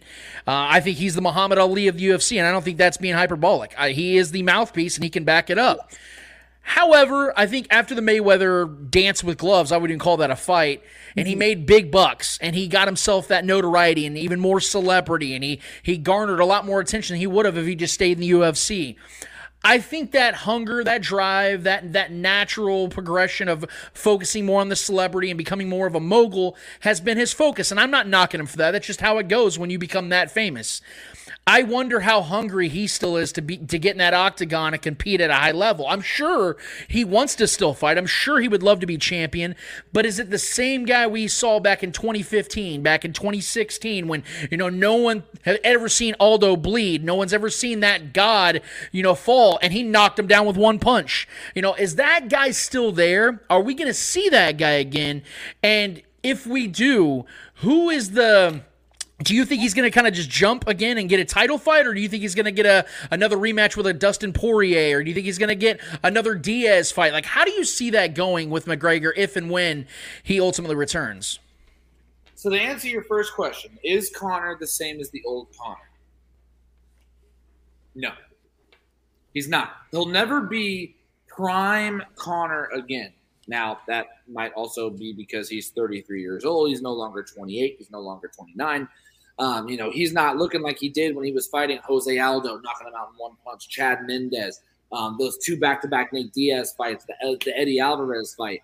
And like you said, you know, back when he even he faced an early Poirier before he ever got a chance for the belt. He beat a Holloway when Holloway was still on his reign. So, Um, and then, like you said, took a turn ever since the Floyd Mayweather fight. So he lost that fight in boxing outside of M M A. Okay. Then he comes in, fights Khabib when Khabib was at his absolute cream of the crop prime, lost that one. Comes back, beats Don Cerrone in an incredible comeback in the first, what, minute by just shoulder shoving the heck out of his nose, and then goes goes and loses back-to-back Dustin Poirier fights. But Poirier, again, was at the top of his game at that time. The fight that I think they absolutely need to make before all of this is over, before you lose the hype train, and this helps both fighters. This helps the this helps the U F C. This helps both fighters. Conor's looking for a, a dance partner. They keep wanting to say Masvidal. Okay, I can see that. But what would make it even more interesting to me, you fight Conor and Diaz, right? You get that trilogy fight. See who the ultimate champ is in that one. Then if Conor wins, you have Conor, who just fought Diaz, fight Jorge, who also fought Diaz for a certain bad motherfucker belt. You have them run that back, because I don't think you can ever be a true belt holder if nobody's ever challenged you for right. that. So right. I think – because all, all three of these guys want fights right now. So I think you do Conor Diaz, depending on who wins that fight. Then either one of them run that back with Jorge and Diaz, or you run it back with Jorge and Conor and actually challenge Conor or challenge Jorge for that belt, for that bad motherfucker belt. Then if he beats Masvidal, you've given him two nice-looking steps to getting him back in the U F C without throwing him to the top talent when he really just needs maybe, and I wouldn't call those warm-up fights, but he needs fights to get used to it where it's not the, the best guy in the league versus the guy who used to be the best. It's, yeah. hey, these are two really good fighters, and we would the pay-per-views would be awesome. Think about those. Who's not going to watch Conor knock out Jorge Masvidal? Who's not going to go all in on, on Diaz-McGregor three? Like, that would do the, the U F C such a, a, a disservice if none of this ever got to happen. And I think that's the trajectory that needs to go in that order. You do Nate, you do Nate and Conor, and then you do Jorge versus the winner. You know, I agree with that one hundred percent because I think that at this point, like I, I one hundred percent agree with you, and I've been telling Trevor this for a while now. I think that the the championship era of McGregor's uh, of, of fighting career is done. I mean, maybe he will come back, and maybe he will prove me wrong, but I, I'm on your side about that, which is why I think the prize fight type of thing needs to happen, where it's for these B A M F belts and things of that nature, and the attractiveness of, of getting a big name with a big name and just having them collide again. I think that's where McGregor's now at because, let's be honest, he's He's bigger than the U F C. I mean, he is. He's a, he's a celebrity. He's massive. He's global. And I think that the U F C could really benefit just having him there to the point where I don't even know if it really matters who he fights. I just find it interesting because I think there are big names out there. And, and you're hearing people across the board trying to get him because they know he's a cash cow. They know whoever fights him, they're going to make some big money. And that's where I think if I'm McGregor, I look at it like LeBron and guys like that in the N B A where you don't take less. You demand the most because it's going to help the market of the other fighters. They may not be able to sell pay-per-views like McGregor, but that's not a knock on them. That's just because McGregor's special. He's a separate entity. But if you go and make those big bucks, it's going to push for guys like Francis Ngannou, who doesn't see eye-to-eye with Dana White, to go and get that big paycheck because yeah. he has to at that point because well, McGregor's forcing that. And if I'm and if I'm any fighter right now, I would love to fight Conor McGregor. You know why?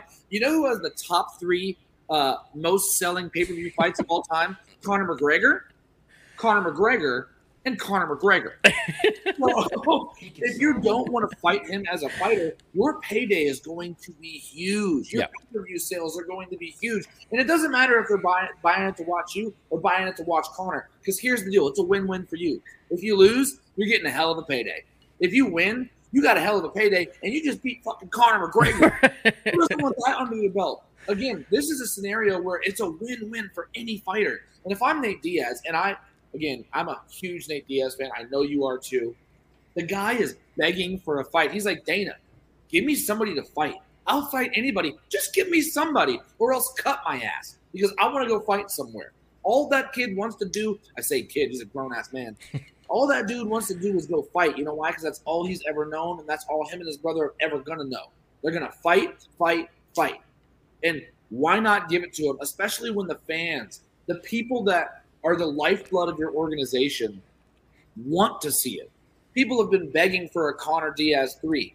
They've been begging for it. If I'm Masvidal, I'd love to see Masvidal because Masvidal, he's been on a streak. He had the great knockout against Ben Askren, and then he had the, the bad motherfucker belt against Diaz, and that was still kind of fluky. Yeah, he was piecing Diaz up, but I thought it was kind of an early stoppage based on blood where Diaz gets cuts in that same spot every fight. And they were like, oh, you're too bloody this time. He's like, it literally happens every time. Okay? It's not a big deal.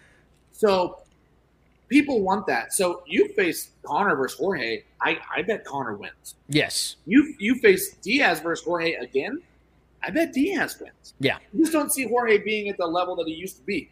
So either way, you're going to get two of your most popular fighters re-injected into the sport, the lifeblood of the sport, and your fans are going to go crazy for it. I just don't see how that's a losing situation.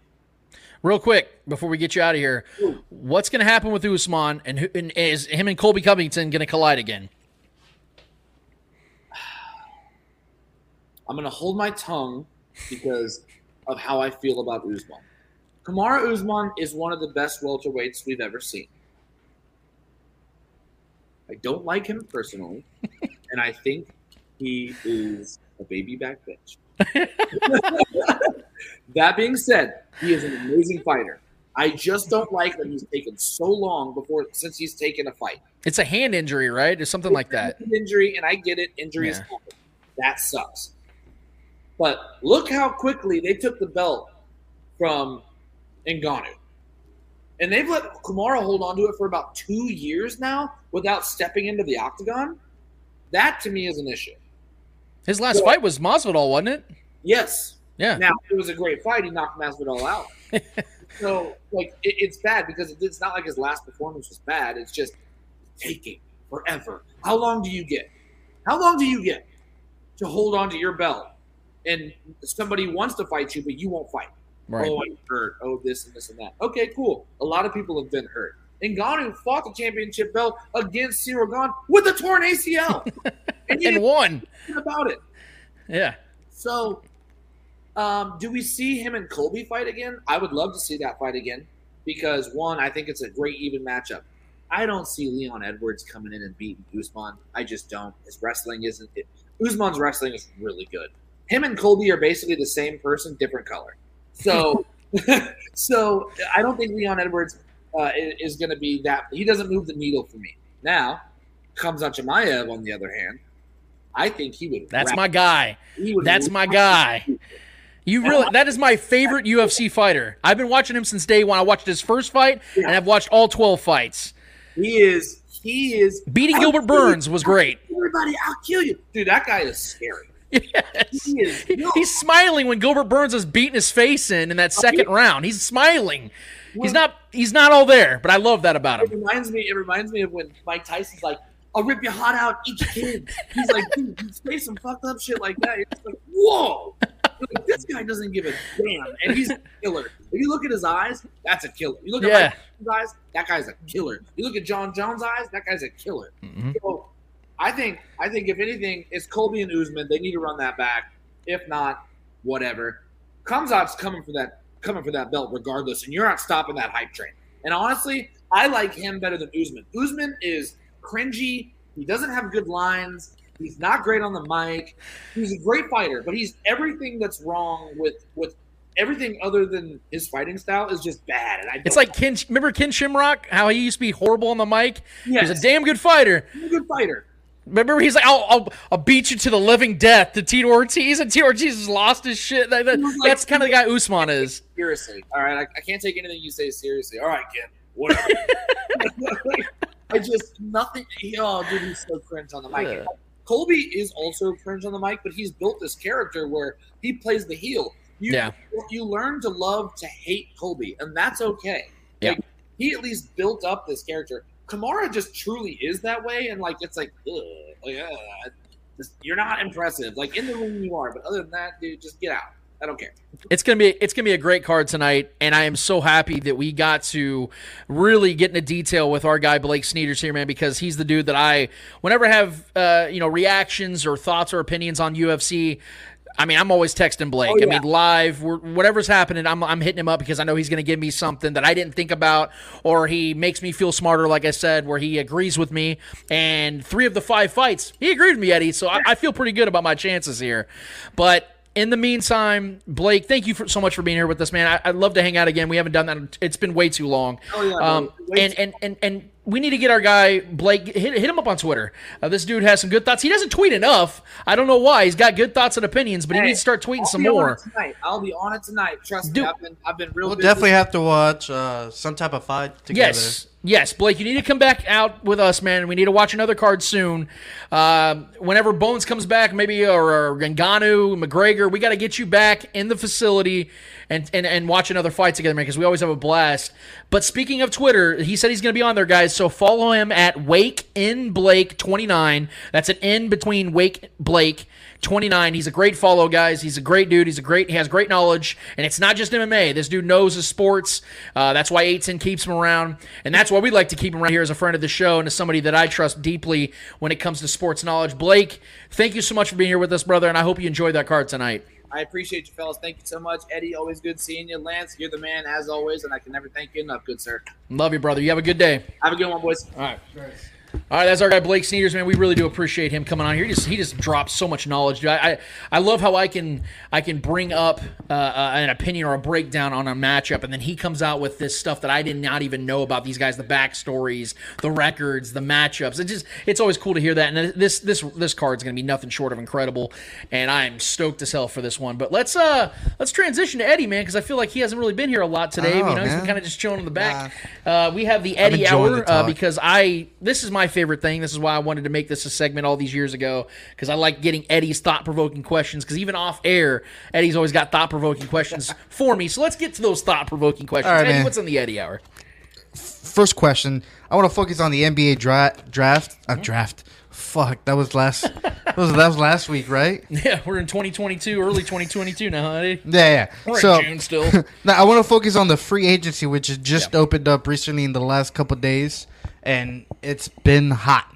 It's been hot nonetheless. But the, the main topic I want to focus on, I, w- I want to talk about the whole free agency as a whole. But right now, I want to talk about this specific uh, topic.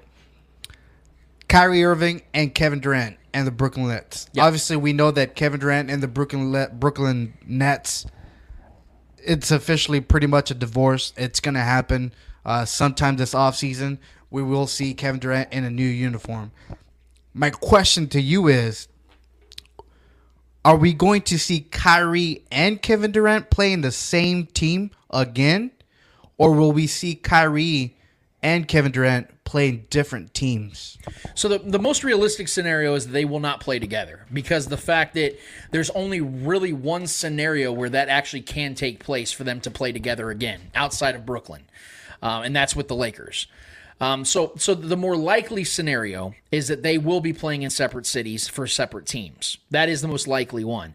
Having said that, though, I think there's more credence to the them pairing up elsewhere than people are leading on, including Brian Windhorst, who's had himself the greatest week of his career.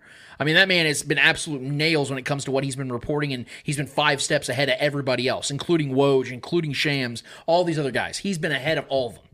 And he's the one that brought it up, and now he kind of backpedaled a little bit when he started to garner a lot of attention, which I can't believe he didn't think was going to happen, when he's sitting here saying that the potential of LeBron, K D, and Kyrie teaming up in L A could potentially happen, and that the Lakers have a package in place. I think there's some, there's more to it than people are giving credit, so it's because of the fact that it it sets up perfectly for it to happen.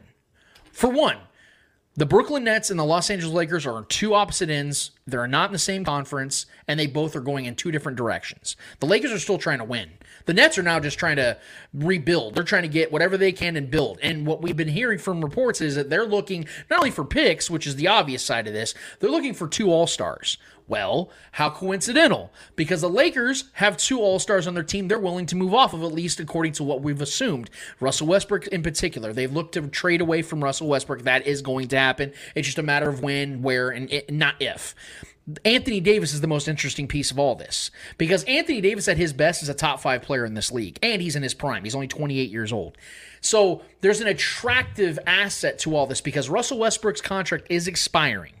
And the, the team that trades for him can buy him out, or they can just utilize him for this season, because we know one thing about Russell Westbrook, whether he's still the great player he once was or not, the man shows up every single night and plays. He plays for forty minutes a night, doesn't ever get injured, plays his ass off. Not always efficient, Kind of reckless, actually a lot of reckless, but he's always there. He's always available. He loves playing basketball. So that's attractive for the Nets. Second of all, again, with the Anthony Davis side of this, is that you're getting a building block piece around Russell Westbrook or these other young pieces they have with Patty Mills, Claxton, guys like that on this Nets roster currently constructed. And then you have the other side of this where the Lakers automatically upgrade with the unification, the reuniting of LeBron and, and Kyrie, because we all saw the only time Kyrie has ever had success in his career is when he was teamed up with LeBron James. That was when he was at his absolute apex, and since then he's done nothing short of burning other franchises. So if Kyrie is coming into this with, with any mentality of playing real basketball, the Lakers are contenders again, and that's even without K D in the equation. If they were to keep LeBron, A D, and Kyrie, that's maybe the best team in the West as constructed. Then you're talking about Joe Harris potentially being in a trade piece as well. So to answer this as, as honestly as I can, the, the likelihood of it happening is not great, but I'm not going to be somebody that dismisses the idea that it will happen. Because again, if the Lakers are already prepared for a trade, a trade package, then that means they have what the Nets could potentially really want out of this trade. They can give them two Uh, all-star players in Russell Westbrook and Anthony Davis, and they have two unprotected picks in twenty twenty-seven and twenty twenty-nine they can add into it, along with T H T, Taylor Horton-Tucker, that everybody for some reason is so valued on. I know he's a good basketball player, but he hasn't really shown us a lot to this point of his N B A career. I think they could throw him in as a, as a sweetener, because at this point, like I said, with LeBron being at the advanced age that he is, at this this this portion of his career, you're not looking for potential. You're looking for sure things. You add LeBron, Kyrie, and K D on the same team, you add a couple depth pieces around them, that team's winning a title. So do I think the Lakers want to do it? Yes, I think that's one hundred percent their goal. I know Kyrie will be a Laker. That's not even debatable. He will be a Laker this next season. The K D part of it's funny because you look at the Suns, you look at the, at the Heat, and it goes, oh, it makes so much sense. It does, but there's problems with that. And in, and in trade, because think about it like this, Eddie. Ben Simmons could be what hangs up any trade for the Suns or the Heat because of the fact that now that Devin Booker signed his max deal off of his rookie extension, he cannot be traded now for two years. And you can't have two players, Bam Adebayo or Devin Booker, go to the Nets unless the Nets trade Ben Simmons, because you can only have one player on a rookie extension. So you can't trade for either one of those guys, and they're not. Ma- the Nets aren't making that trade to the Suns or the Heat unless they're getting a Devin Booker or unless they're getting a Bam Adebayo. We know Jimmy Butler's untouchable, so they're not going to be getting what they want in return. So who's the only team that can legitimately give the Nets exactly what they want, and K D would sign off on it? Because, as we all know, he's not going to just go to the Magic. He's not going to go to a bad team. He's not going to go to the Pelicans. He's going to go to a team that has a chance to win a championship, which is why the Suns and the Heat were at the top of his list. But those two teams can't realistically trade for him as currently constructed. So the Lakers are really the only team that can give him what he wants, a team that can win right now and can give the Nets what they want. So I'm just saying, I'm not saying it's going to happen. I'm saying that the chances of it are better than people anticipate because of what can actually take place and what the Lakers can actually give in return. So I'm not ruling it out. And I, I can't tell you where K D's going to go. I can't tell you where Kyrie's going to go. It will be with the Lakers. And if K D is hell-bent on still playing with Kyrie, as we've been hearing all along, that he wants to still play with Kyrie, where's Kyrie going to go? The Lakers. Do the math. It's poetic, I see. Uh, let's talk N B A free agency. Obviously, we saw the Indiana Pacers trade Uh, Brogdon, hopefully that's how you say his Malcolm name. Malcolm Brogdon, yeah. Brogdon, to the Celtics. What does he add to the Celtics that they didn't already have? I don't know if it's necessarily that he's adding anything they didn't already have, but he's definitely adding more to what they already do have, if that makes sense. Malcolm Brogdon is one of the best perimeter defenders in the league, and he's an incredible facilitator, and he can shoot. This guy, I think he's one of like the five or six players in N B A history to shoot, was it over fifty percent from the field, over forty percent from three, and shoot over ninety percent from the free throw line. I think he's like one of like five or six players in N B A history to ever do that. And he's still in the prime of his career. I think he's only twenty-nine, thirty years old. So Malcolm Brogdon is going to take a, what he's going to do is he's going to alleviate a lot of the stress and pressure on guys like Marcus Smart to have to facilitate all the time, because that isn't natural. That isn't Marcus Smart's natural way. Marcus Smart is a guy that's a high-energy guy. He's really developed his offensive game, but Marcus Smart's always been an incredible perimeter defender. So what Malcolm Brogdon is bringing is just more of the same. I don't think that adding Malcolm Brogdon is going to make the Celtics the best team in the N B A, but it definitely keeps them in title contention because they just got to the finals without him.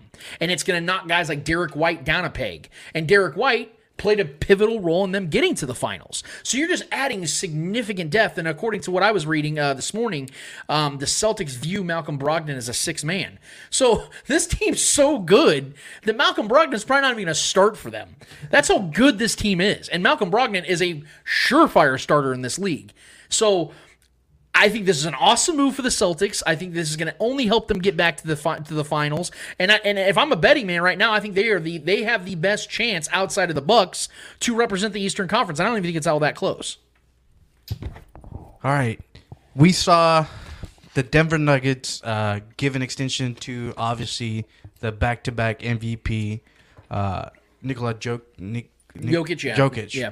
Uh, I believe it's worth like two hundred sixty million dollars. eighty-four two hundred eighty-four for five years or six years, I can remember. Yep. Thoughts on that? He he's worth every penny. Um, first of all, it's the biggest contract in the history of the N B A. No one's ever made a bigger contract. And if we all know, N B A contracts are fully guaranteed, so he's going to make all that money. Um, there, this is a no-brainer. You can criticize the lack of playoff success in Jokic's career, but I think that has to do with more about what's been around him or what's not been around him. I think the lack of Jamal Murray over the last year and change has really been the reason why the Nuggets, the Nuggets haven't taken that next step. Um, I think there's also some coaching issues. I I, I like Mike Mike Malone. I don't love him. I think that he's got what it takes to be a good playoff coach, but is he going to be that guy that I think is going to help Jokic and this team get to that next level in a loaded Western Conference? I don't know. I'm still, the jury's still out on him, in my opinion. So th- this Nuggets team, although very talented, and Jamal Murray will be back this next year, they did ask, add Christian Brown in the draft from the, the K U Jayhawks.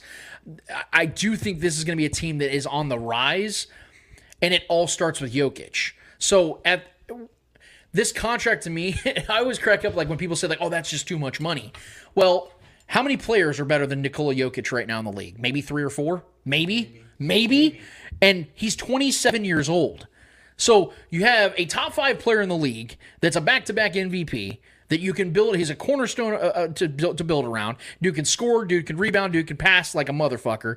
One of the best players overall in the entire N B A. This is a no-brainer because this league, this franchise in particular, makes more money than you could ever dream of. So the two hundred eighty-four is is not a number that I think is intimidating because this guy is probably worth more than that because he is the Nuggets. You remove Jokic out of that equation, that is a lottery team year in and year out. So, yeah, it's no question in my mind. The dude's worth every penny of that. All right, let's go let's go to the Utah Jazz. Obviously, we've we've seen them as what to some people are calling cleaning house. And the biggest topic from the Utah from the Utah Jazz is Donovan Mitchell. Will we see a trade from Donovan Mitchell, or is the Utah Jazz getting rid of everybody except for him to build around him? No, Mitchell's getting traded. Uh, Brian Windhorst did something that I thought was so fascinating yesterday on, on First Take. Uh, it pissed a lot of people off, but I thought it was great. He he he talked about um, they they traded a player, uh, uh, Royce O'Neal. They traded Royce O'Neal as a salary dump, and and it, the trade didn't make sense for the Jazz from a team that's supposedly trying to build around their, their franchise player, and he just kind of threw that out there and was just sitting there, and, and the, his co-hosts were kind of like, okay, are you going to make a point here? Like, why are you bringing that up? And they they were they were of the belief that he was trying to say the Utah Jazz are trying to make a swing for Kevin Durant by dumping salary. But what he was trying to say was pay attention to what the Jazz are doing with their franchise because they didn't bring back Quinn Snyder. They just dumped uh, Royce O'Neal for basically nothing. Rudy Gobert. And then Rudy Gobert gets traded for four first-round picks, un unprotect or protected picks too. Or uh, yeah, so they're, they're going to get those for sure. And you're looking at the Jazz now that there's no like true direction to contend now. Obviously, Ingles is gone, Gobert is gone. Donovan Mitchell has no incentive to stay. They can give him a supermax contract, But why would he want to stay there? There's no chance for him to win. And, and if, if we follow what the Jazz have been doing this offseason already, it tells you what they're going to do. And Windhorst was dropping the little hints here and there. They're selling. They're, it's a fire sale. They're starting all over. They got four firsts from Rudy Gobert. Imagine what they can get it for Donovan Mitchell. They're going to take the O K C Thunder approach, where they just capitalize on draft picks. Is that the way I like doing business in the N B A? Nope. I like going and getting sure things and superstars. I want to get super teams on my team. The Jazz are taking a different approach. They're trying to build from within. Donovan Mitchell is the biggest chip in all this because they trade him to like the Heat or a team like that. I mean, you're, you're talking about the, the imagine the haul you can get in return. Tyler Hero would be in that. You could get Bam Adebayo. You could get two or three first-round picks. And then you're then you're rebuilding your franchise from within. And I think that's what the Jazz are going to do. So if I was to answer your question as honestly po- as possible, Donovan Mitchell's gone within the next couple of weeks. Okay. You think the Lakers should make a push for Donovan Mitchell? I, I don't think so because of the fact they're going to get Kyrie. And they play they play essentially the same position. Um, they're both their their styles are very similar. They're both very um, inept on defense, but they both can score. They both are incredible scorers at all three fa- facets. They can shoot the three, shoot the mid-range, and get to the bucket. I think that would obviously the Lakers would welcome it, but I don't think that's what's going to happen. And quite frankly, I don't know if they can fit it under the current cap structure. So that's I don't think that's going to happen. But I do I do anticipate the Heat will be definitely involved for Donovan Mitchell. Okay. Next question is, the Lakers traded for, uh, or I don't know if they traded, but they signed uh, Juan Tosc- Toscano. Mm-hmm. Is that just as to what you call in N F L terms a camp body, or is he? Are we looking for him to add something to this Lakers team? I mean, you, you saw he was very limited with the Warriors. I, I think it's because of the fact that he just – the emergence of Jordan Poole and, and younger players like that. I mean, even Kuminga, who they took in the first round, didn't play at all. I, I think, yeah, I think he's just a depth guy. I think that because of the fact when you have talented players at his position in front of him, he's always going to get knocked down. I think that Toscano is going to be one of those guys that just kind of jumps around the league because he is talented. I'll, I'll give him that. And he's young, and congratulations to him. He is the actual first Mexican-born player to win an N B A Finals. That's awesome. I'm happy for him. Um, but I, I just I don't know like where he really fits on a team where he can be on the rotation on a normal basis. He hasn't shown me enough. But he is a guy that if somebody was to be hurt or, you know, someone's struggling, you can just throw him in there for a little bit and give you energy, give you opportunities to kind of give you a different look. But outside of that, I, I'm not really buying that he's going to be any pivotal piece on this Lakers roster because I think the Lakers by by October are going to have a roster that's championship ready. And if he's on the roster still, he's going to be a guy that's maybe eighth or ninth on the roster. Okay. We saw DeJounte, DeJounte Murray from the Spurs get traded to the Atlanta, Atlanta Hawks. God damn, I can't speak today. Uh, to the Hawks. What what um, what does the Hawks add to their team? Mm. Uh, I think you're you're getting a guy on Javonte Murray that's twenty-three years old that averaged over twenty-one points a game last season, nine assists, and I think eight rebounds. You're getting a guy who's emerging. Um, he's he's a good defender. Uh, I think he's a guy that uh, the, the Spurs definitely developed, and I don't know why they didn't want to keep him. That's something we can discuss at another time. That the Hawks got better, but as we were talking in our group text a couple days ago with Trev, and I really wish Trevor was here to talk about this. Um, I, I don't know how much it really moves the needle, though, because of the fact that I still view the Hawks as, at best, a tier two team in the East.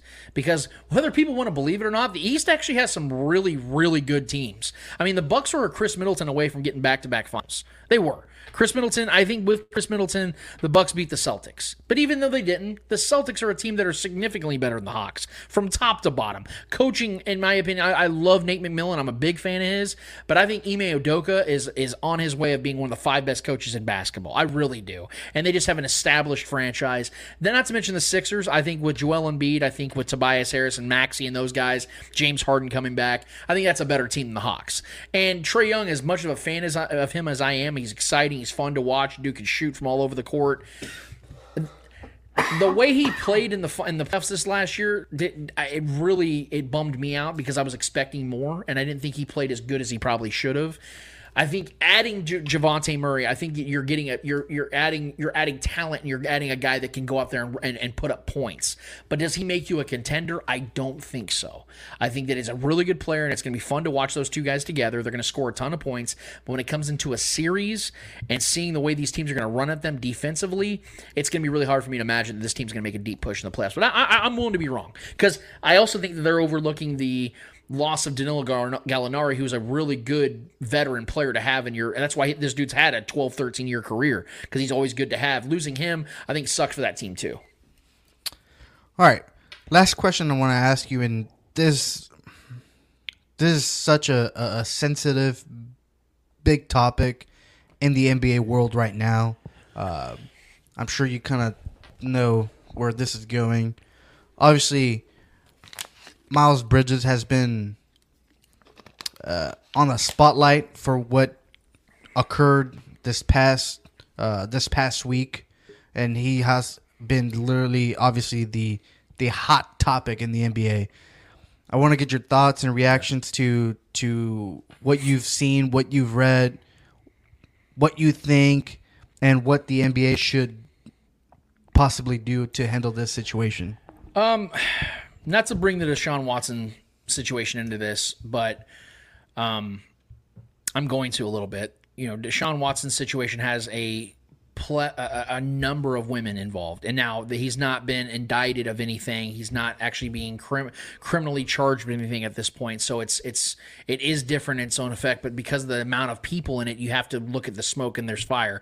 The problem for Miles Bridges is, it's even more significant, even though there's less numbers, because we have photographic evidence, we have witnesses, we have his son on that recording talking, I believe it was aunt, talking about how his mom, his his dad choked his mom and then threw her phone out the window and all this other stuff, all these other violent acts and behaviors. I, I want to see the N B A act swiftly on this, just like I've been hoping the N F L would act swiftly on Deshaun Watson. But for some reason, they don't do this. What I what I would want to see is Miles Bridges be suspended for an entire year. I don't want to see him play at all this season. I want to see him go through all the legalities if it takes longer.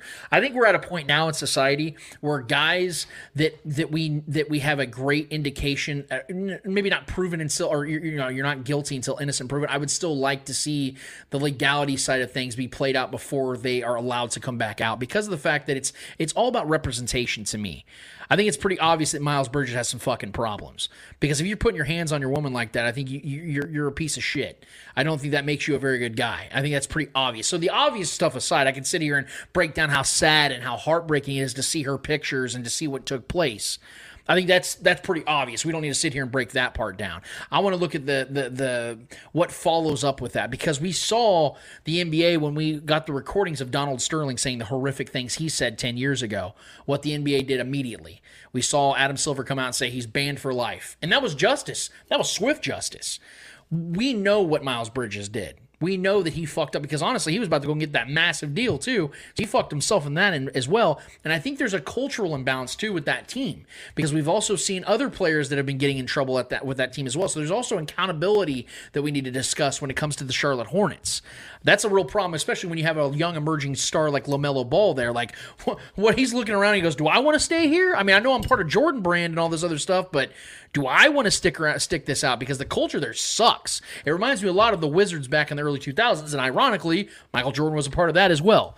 So I want to see Miles Bridges, I want to see him have to deal with the legality sides of things without playing basketball, because I think at the end of the day, although he's earned his right to play in the league, it also is a privilege to play this sport.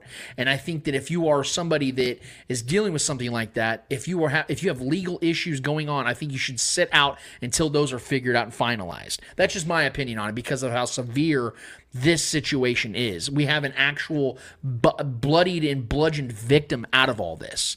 What is the N B A going to do? I mean, we have two two of the biggest leagues in all of American sports right now dealing with domestic violence, dealing with sexual assault, dealing with sexual harassment. If they sit by, or the, or the actions aren't swift and the penalties aren't severe, how are women supposed to look at that and say these leagues value us as consumers of their product, as human beings, as individuals? How, how could they do that? I try to put myself in that position. I'm trying to imagine if I was a woman and I saw, let's say, Deshaun Watson gets six games after all this, how am I going to sit here and go, yep, this this league gets it. They understand. Yeah, so what if they were only going to give Ray Rice two games, and then the video came out of him knocking his wife out in the elevator and dragging her on the ground, and then then wants to suspend him for the rest of the season. With all that attached, they're not going to suspend Deshaun Watson for the entire season? Like, I'm trying to put myself in this position. I see a woman battered and bruised by a man who puts his hands on her, and he's going to go out there and play in October? That's wild to me. That, I mean, that's absolutely wild to me. Am I, am I one of these people that believes that if you're not incriminated, if you're not indicted, if you're not charged with something, that you should be able to have the right if a team wants to give you that? Yes. If if the Hornets want to hold on to Miles Bridges, and they want to play him next season if he's allowed to, then yes, obviously I'm of the belief that you have the right to do so because you're not you're a free man. Even though I may not look at you the same way ever again, you have that right. But I would like to see these leagues take more of an initiative in these types of situations. I know there's investigations involved. I know you still have to investigate, but I think that some of these are pretty open and closed when it comes to what we know, and I think that these leagues need to back the support, or they need to support these women, and they need to support these victims in these situations by their actions, not their words, by the thoughts and prayers stuff. I want to see these leagues take action, and I'm hoping the N F L does that, and I'm hoping that the N B A does that as well in these two matters. Yeah, that's it for me. All right, that's great Eddie Hour. We have one more order of business to tend to. Eddie, what is it called? Hold, Hold this L. L. Each and every week, we finish off each and every episode with a series of L's in the world of sports. Whether those L's in the world of sports are friendly or not friendly, we promise you, whoever is holding those L's deserve those L's. Eddie Ortiz, Mister Yo Yo Yo, who's holding the L for you this week? Is it F one? It has to do with F one. Yes. Oh, sweet. uh, but it's it's a it's a pretty sensitive topic. Uh, obviously, Lewis Hamilton has been. Uh, Uh, the the topic of Formula One this past week. Why? Because of the comments made by a former uh, F one driver whose name is uh, Nelson Piquet. Uh, what what's the issue? Well, last year around November, Nelson Piquet was uh, describing Lewis Hamilton, who. Uh, I guess they were re- reviewing uh, footage of uh, the uh, accident in Silverstone of last year, which actually that race is this weekend again, so mm-hmm. It's been a year. But they were, I guess, reviewing, and, and he was so upset at Lewis Hamilton and what he did that he called him the N-word in Brazilian Portuguese. Wow. This is on live television. And, uh, yeah, um... that has been the, the, the topic of the week for Formula One. Uh, obviously, Nelson Piquet came out saying that, that the word he used is uh, very commonly used in uh, in Brazilian Portuguese to refer as someone like uh, as your as your friend, as your mate, uh, the N word per se. Um, I honestly don't know the uh, the actual uh, translation. I'm going by what I'm reading, what I'm seeing, and a lot of a lot of people from that speak Portuguese are, are saying that it, it's an offensive word even in Brazil. Uh, so Nelson Piquet came out and put out a statement saying all that stuff. It was like I didn't I didn't mean it that way. Uh, it, it it does not translate to that N word and yada yada yada. But just. Just yesterday, I believe another another video of Nelson Piquet from last year as well has uh, resurfaced on Twitter because, you know, once you're on the internet, it's Internet's on the internet forever. forever. Yep. Uh, and he was calling Lewis Hamilton uh, a homophobic word. I, I don't know what the word was. I didn't see the actual footage, but but that's what that's what is being reported. It was a homophobic word. And then on top of that, you have the the N word. That to me shows who Nelson Piquet is as a man, what he thinks, how he lives his life. It's very sad to see a former F one driver say say stuff like that. It, it, it's twenty twenty-two. There's no room for none of that. You can say, yeah, well, in, in Brazilian Portuguese, it's a way to refer your friends. Okay. But you're referring to somebody outside of Brazil that takes offense to that word. Just because you, you think it has a different meaning to you, it doesn't mean it has the same meaning to other people. Yeah. Other people's have other people have feelings. Some may pe- some some people may call them soft. Some people may, you know, whatever. That's not the point. The point is that there's no room for that. Right. Anywhere. In any sport, in any in even outside of the sport, there's just no room for, for any racism. There's just no room for that. So for that reason, Nelson P K, you're gonna have to do me a favor and uh, hold, hold this L. L. Yeah, that's pretty brutal, man. I, I I did not even hear that story until you just mentioned it. That's well, mine's a lot more lighthearted than that, so I'm glad we got that one out there because that's pretty obvious L. Uh, yeah, you don't do that shit. That's not that's not cool at all. Um, mine's very simple, man. Uh, there there have been in my life watching sports. There's been a lot of colossal failures.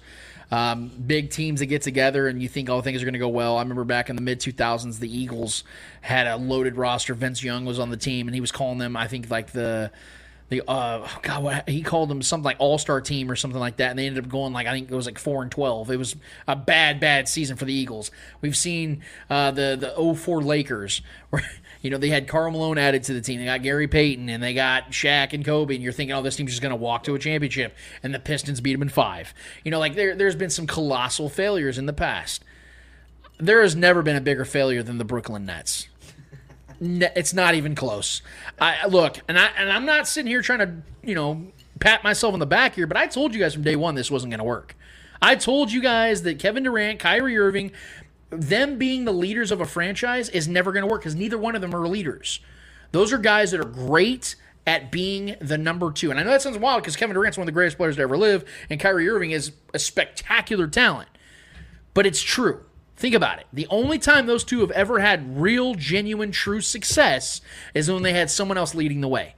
Steph Curry may not have been the better player, but Steph Curry, that was Steph Curry's team, and he was the one that was leading that team. Draymond Green was the vocal one. Steph Curry was the one that was taking all the attention. Kevin Durant just got to go there and play basketball. And he won the Finals M V Ps, and he helped them win titles. True, but that team was already accomplishing things before, and they accomplished things after him because they had that leader. They had that integrated. Same with Kyrie Irving. Only successes he ever had was with LeBron James. Leaves, burns the Celtics to the ground. Leaves, burns the... Um, The, the the Nets to the ground. I mean, he's he, bur- he he's burnt bridges everywhere he's gone because he's not a leader. He's not a guy you build your franchise around. So coincidentally, we're hearing these rumors about them trying to team up with who? LeBron James, who's the alpha, the guy that will lead the way. He's the only guy that can control their two psychotic behaviors, their two sociopathic behaviors, where everything is about them constantly. He's the kind of guy that can handle that. Steph's the kind of guy that can handle that. But in the meantime, the Brooklyn Nets a- a- assembling Kyrie, K D, and, and James Harden, and then bringing Ben Simmons in there just to dress cool on the sidelines. Everybody penciled this team in. Even with all the crap they were dealing with last year, people were still banking on this team to lead or to, to represent the Eastern Conference in the finals, which I thought was hilarious. And they end up becoming the only team that not only got swept, but the only team that didn't win a playoff game in the entire playoffs. They were the only team that got swept. So how ironic is that? The team that everyone was just, you know, throwing all this praise on and saying they were too great for anybody else was the only team that didn't win a single game in the playoffs. This was a colossal failure from the get-go, hiring Steve Nash as your head coach who doesn't know what the hell he's doing, even though he's an awesome Hall of Fame point guard in his own in his own uh, respect, is not a head coach in this league. Sean Marks really, really, really... screwed the pooch on this one to so bad that their owner, Joe Tsai, had to be the one that meets with Kevin Durant about getting traded, and he said he would accommodate. He went over Sean Marks' head, who's supposed to be the, the, the operations guy. He's supposed to be the G M running things, finagling things, and all he has left is Ben Simmons. That's so sad, man. It's so bad. This is the biggest failure I've ever seen at the pro level of any sport. It's not close because they didn't win a they didn't win jack shit together. They, I mean, it, they go to the Eastern Conference the year before, and Kyrie and James Harden weren't even there. Well, James Harden had one leg. Kyrie wasn't playing. Kevin Durant was out there just trying to will them there, and he's just not that guy. It just doesn't happen. So for that, Brooklyn Nets, your franchise is an absolute joke. Congratulations, congratulations on nothing, and hold this out. Appreciate it. Well, I mean, they held something, so. Holding L's. Well, this has been a this has been a fun show, man. It flew by. Uh, Schneider's was awesome. Blake Schneider's was great. I, I definitely recommend you guys follow him. Like I said, Wake and Blake twenty-nine on Twitter. Got great great knowledge when it comes to the M M A, when it comes to football, when it comes to a lot of things. And that dude knows what he's talking about. That's, like, again, why eight ten keeps him around producing their shows.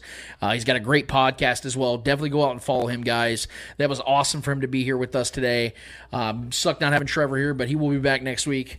Um, but yeah, great show, Eddie. I really appreciate you, man, bringing those hard-hitting questions in the N B A. Uh, it's been a slow time slow, of year, yeah. but before we know it, we'll be we'll be thick in this bad boy, man. We'll be talking a lot of football, breaking down. Actually. Yeah, we'll be talking about the the training, training camp, camp stuff, talking about bodies, talking about who's going to make this team, and then we'll eventually, very very shortly, be having a prediction show, our fourth annual prediction show.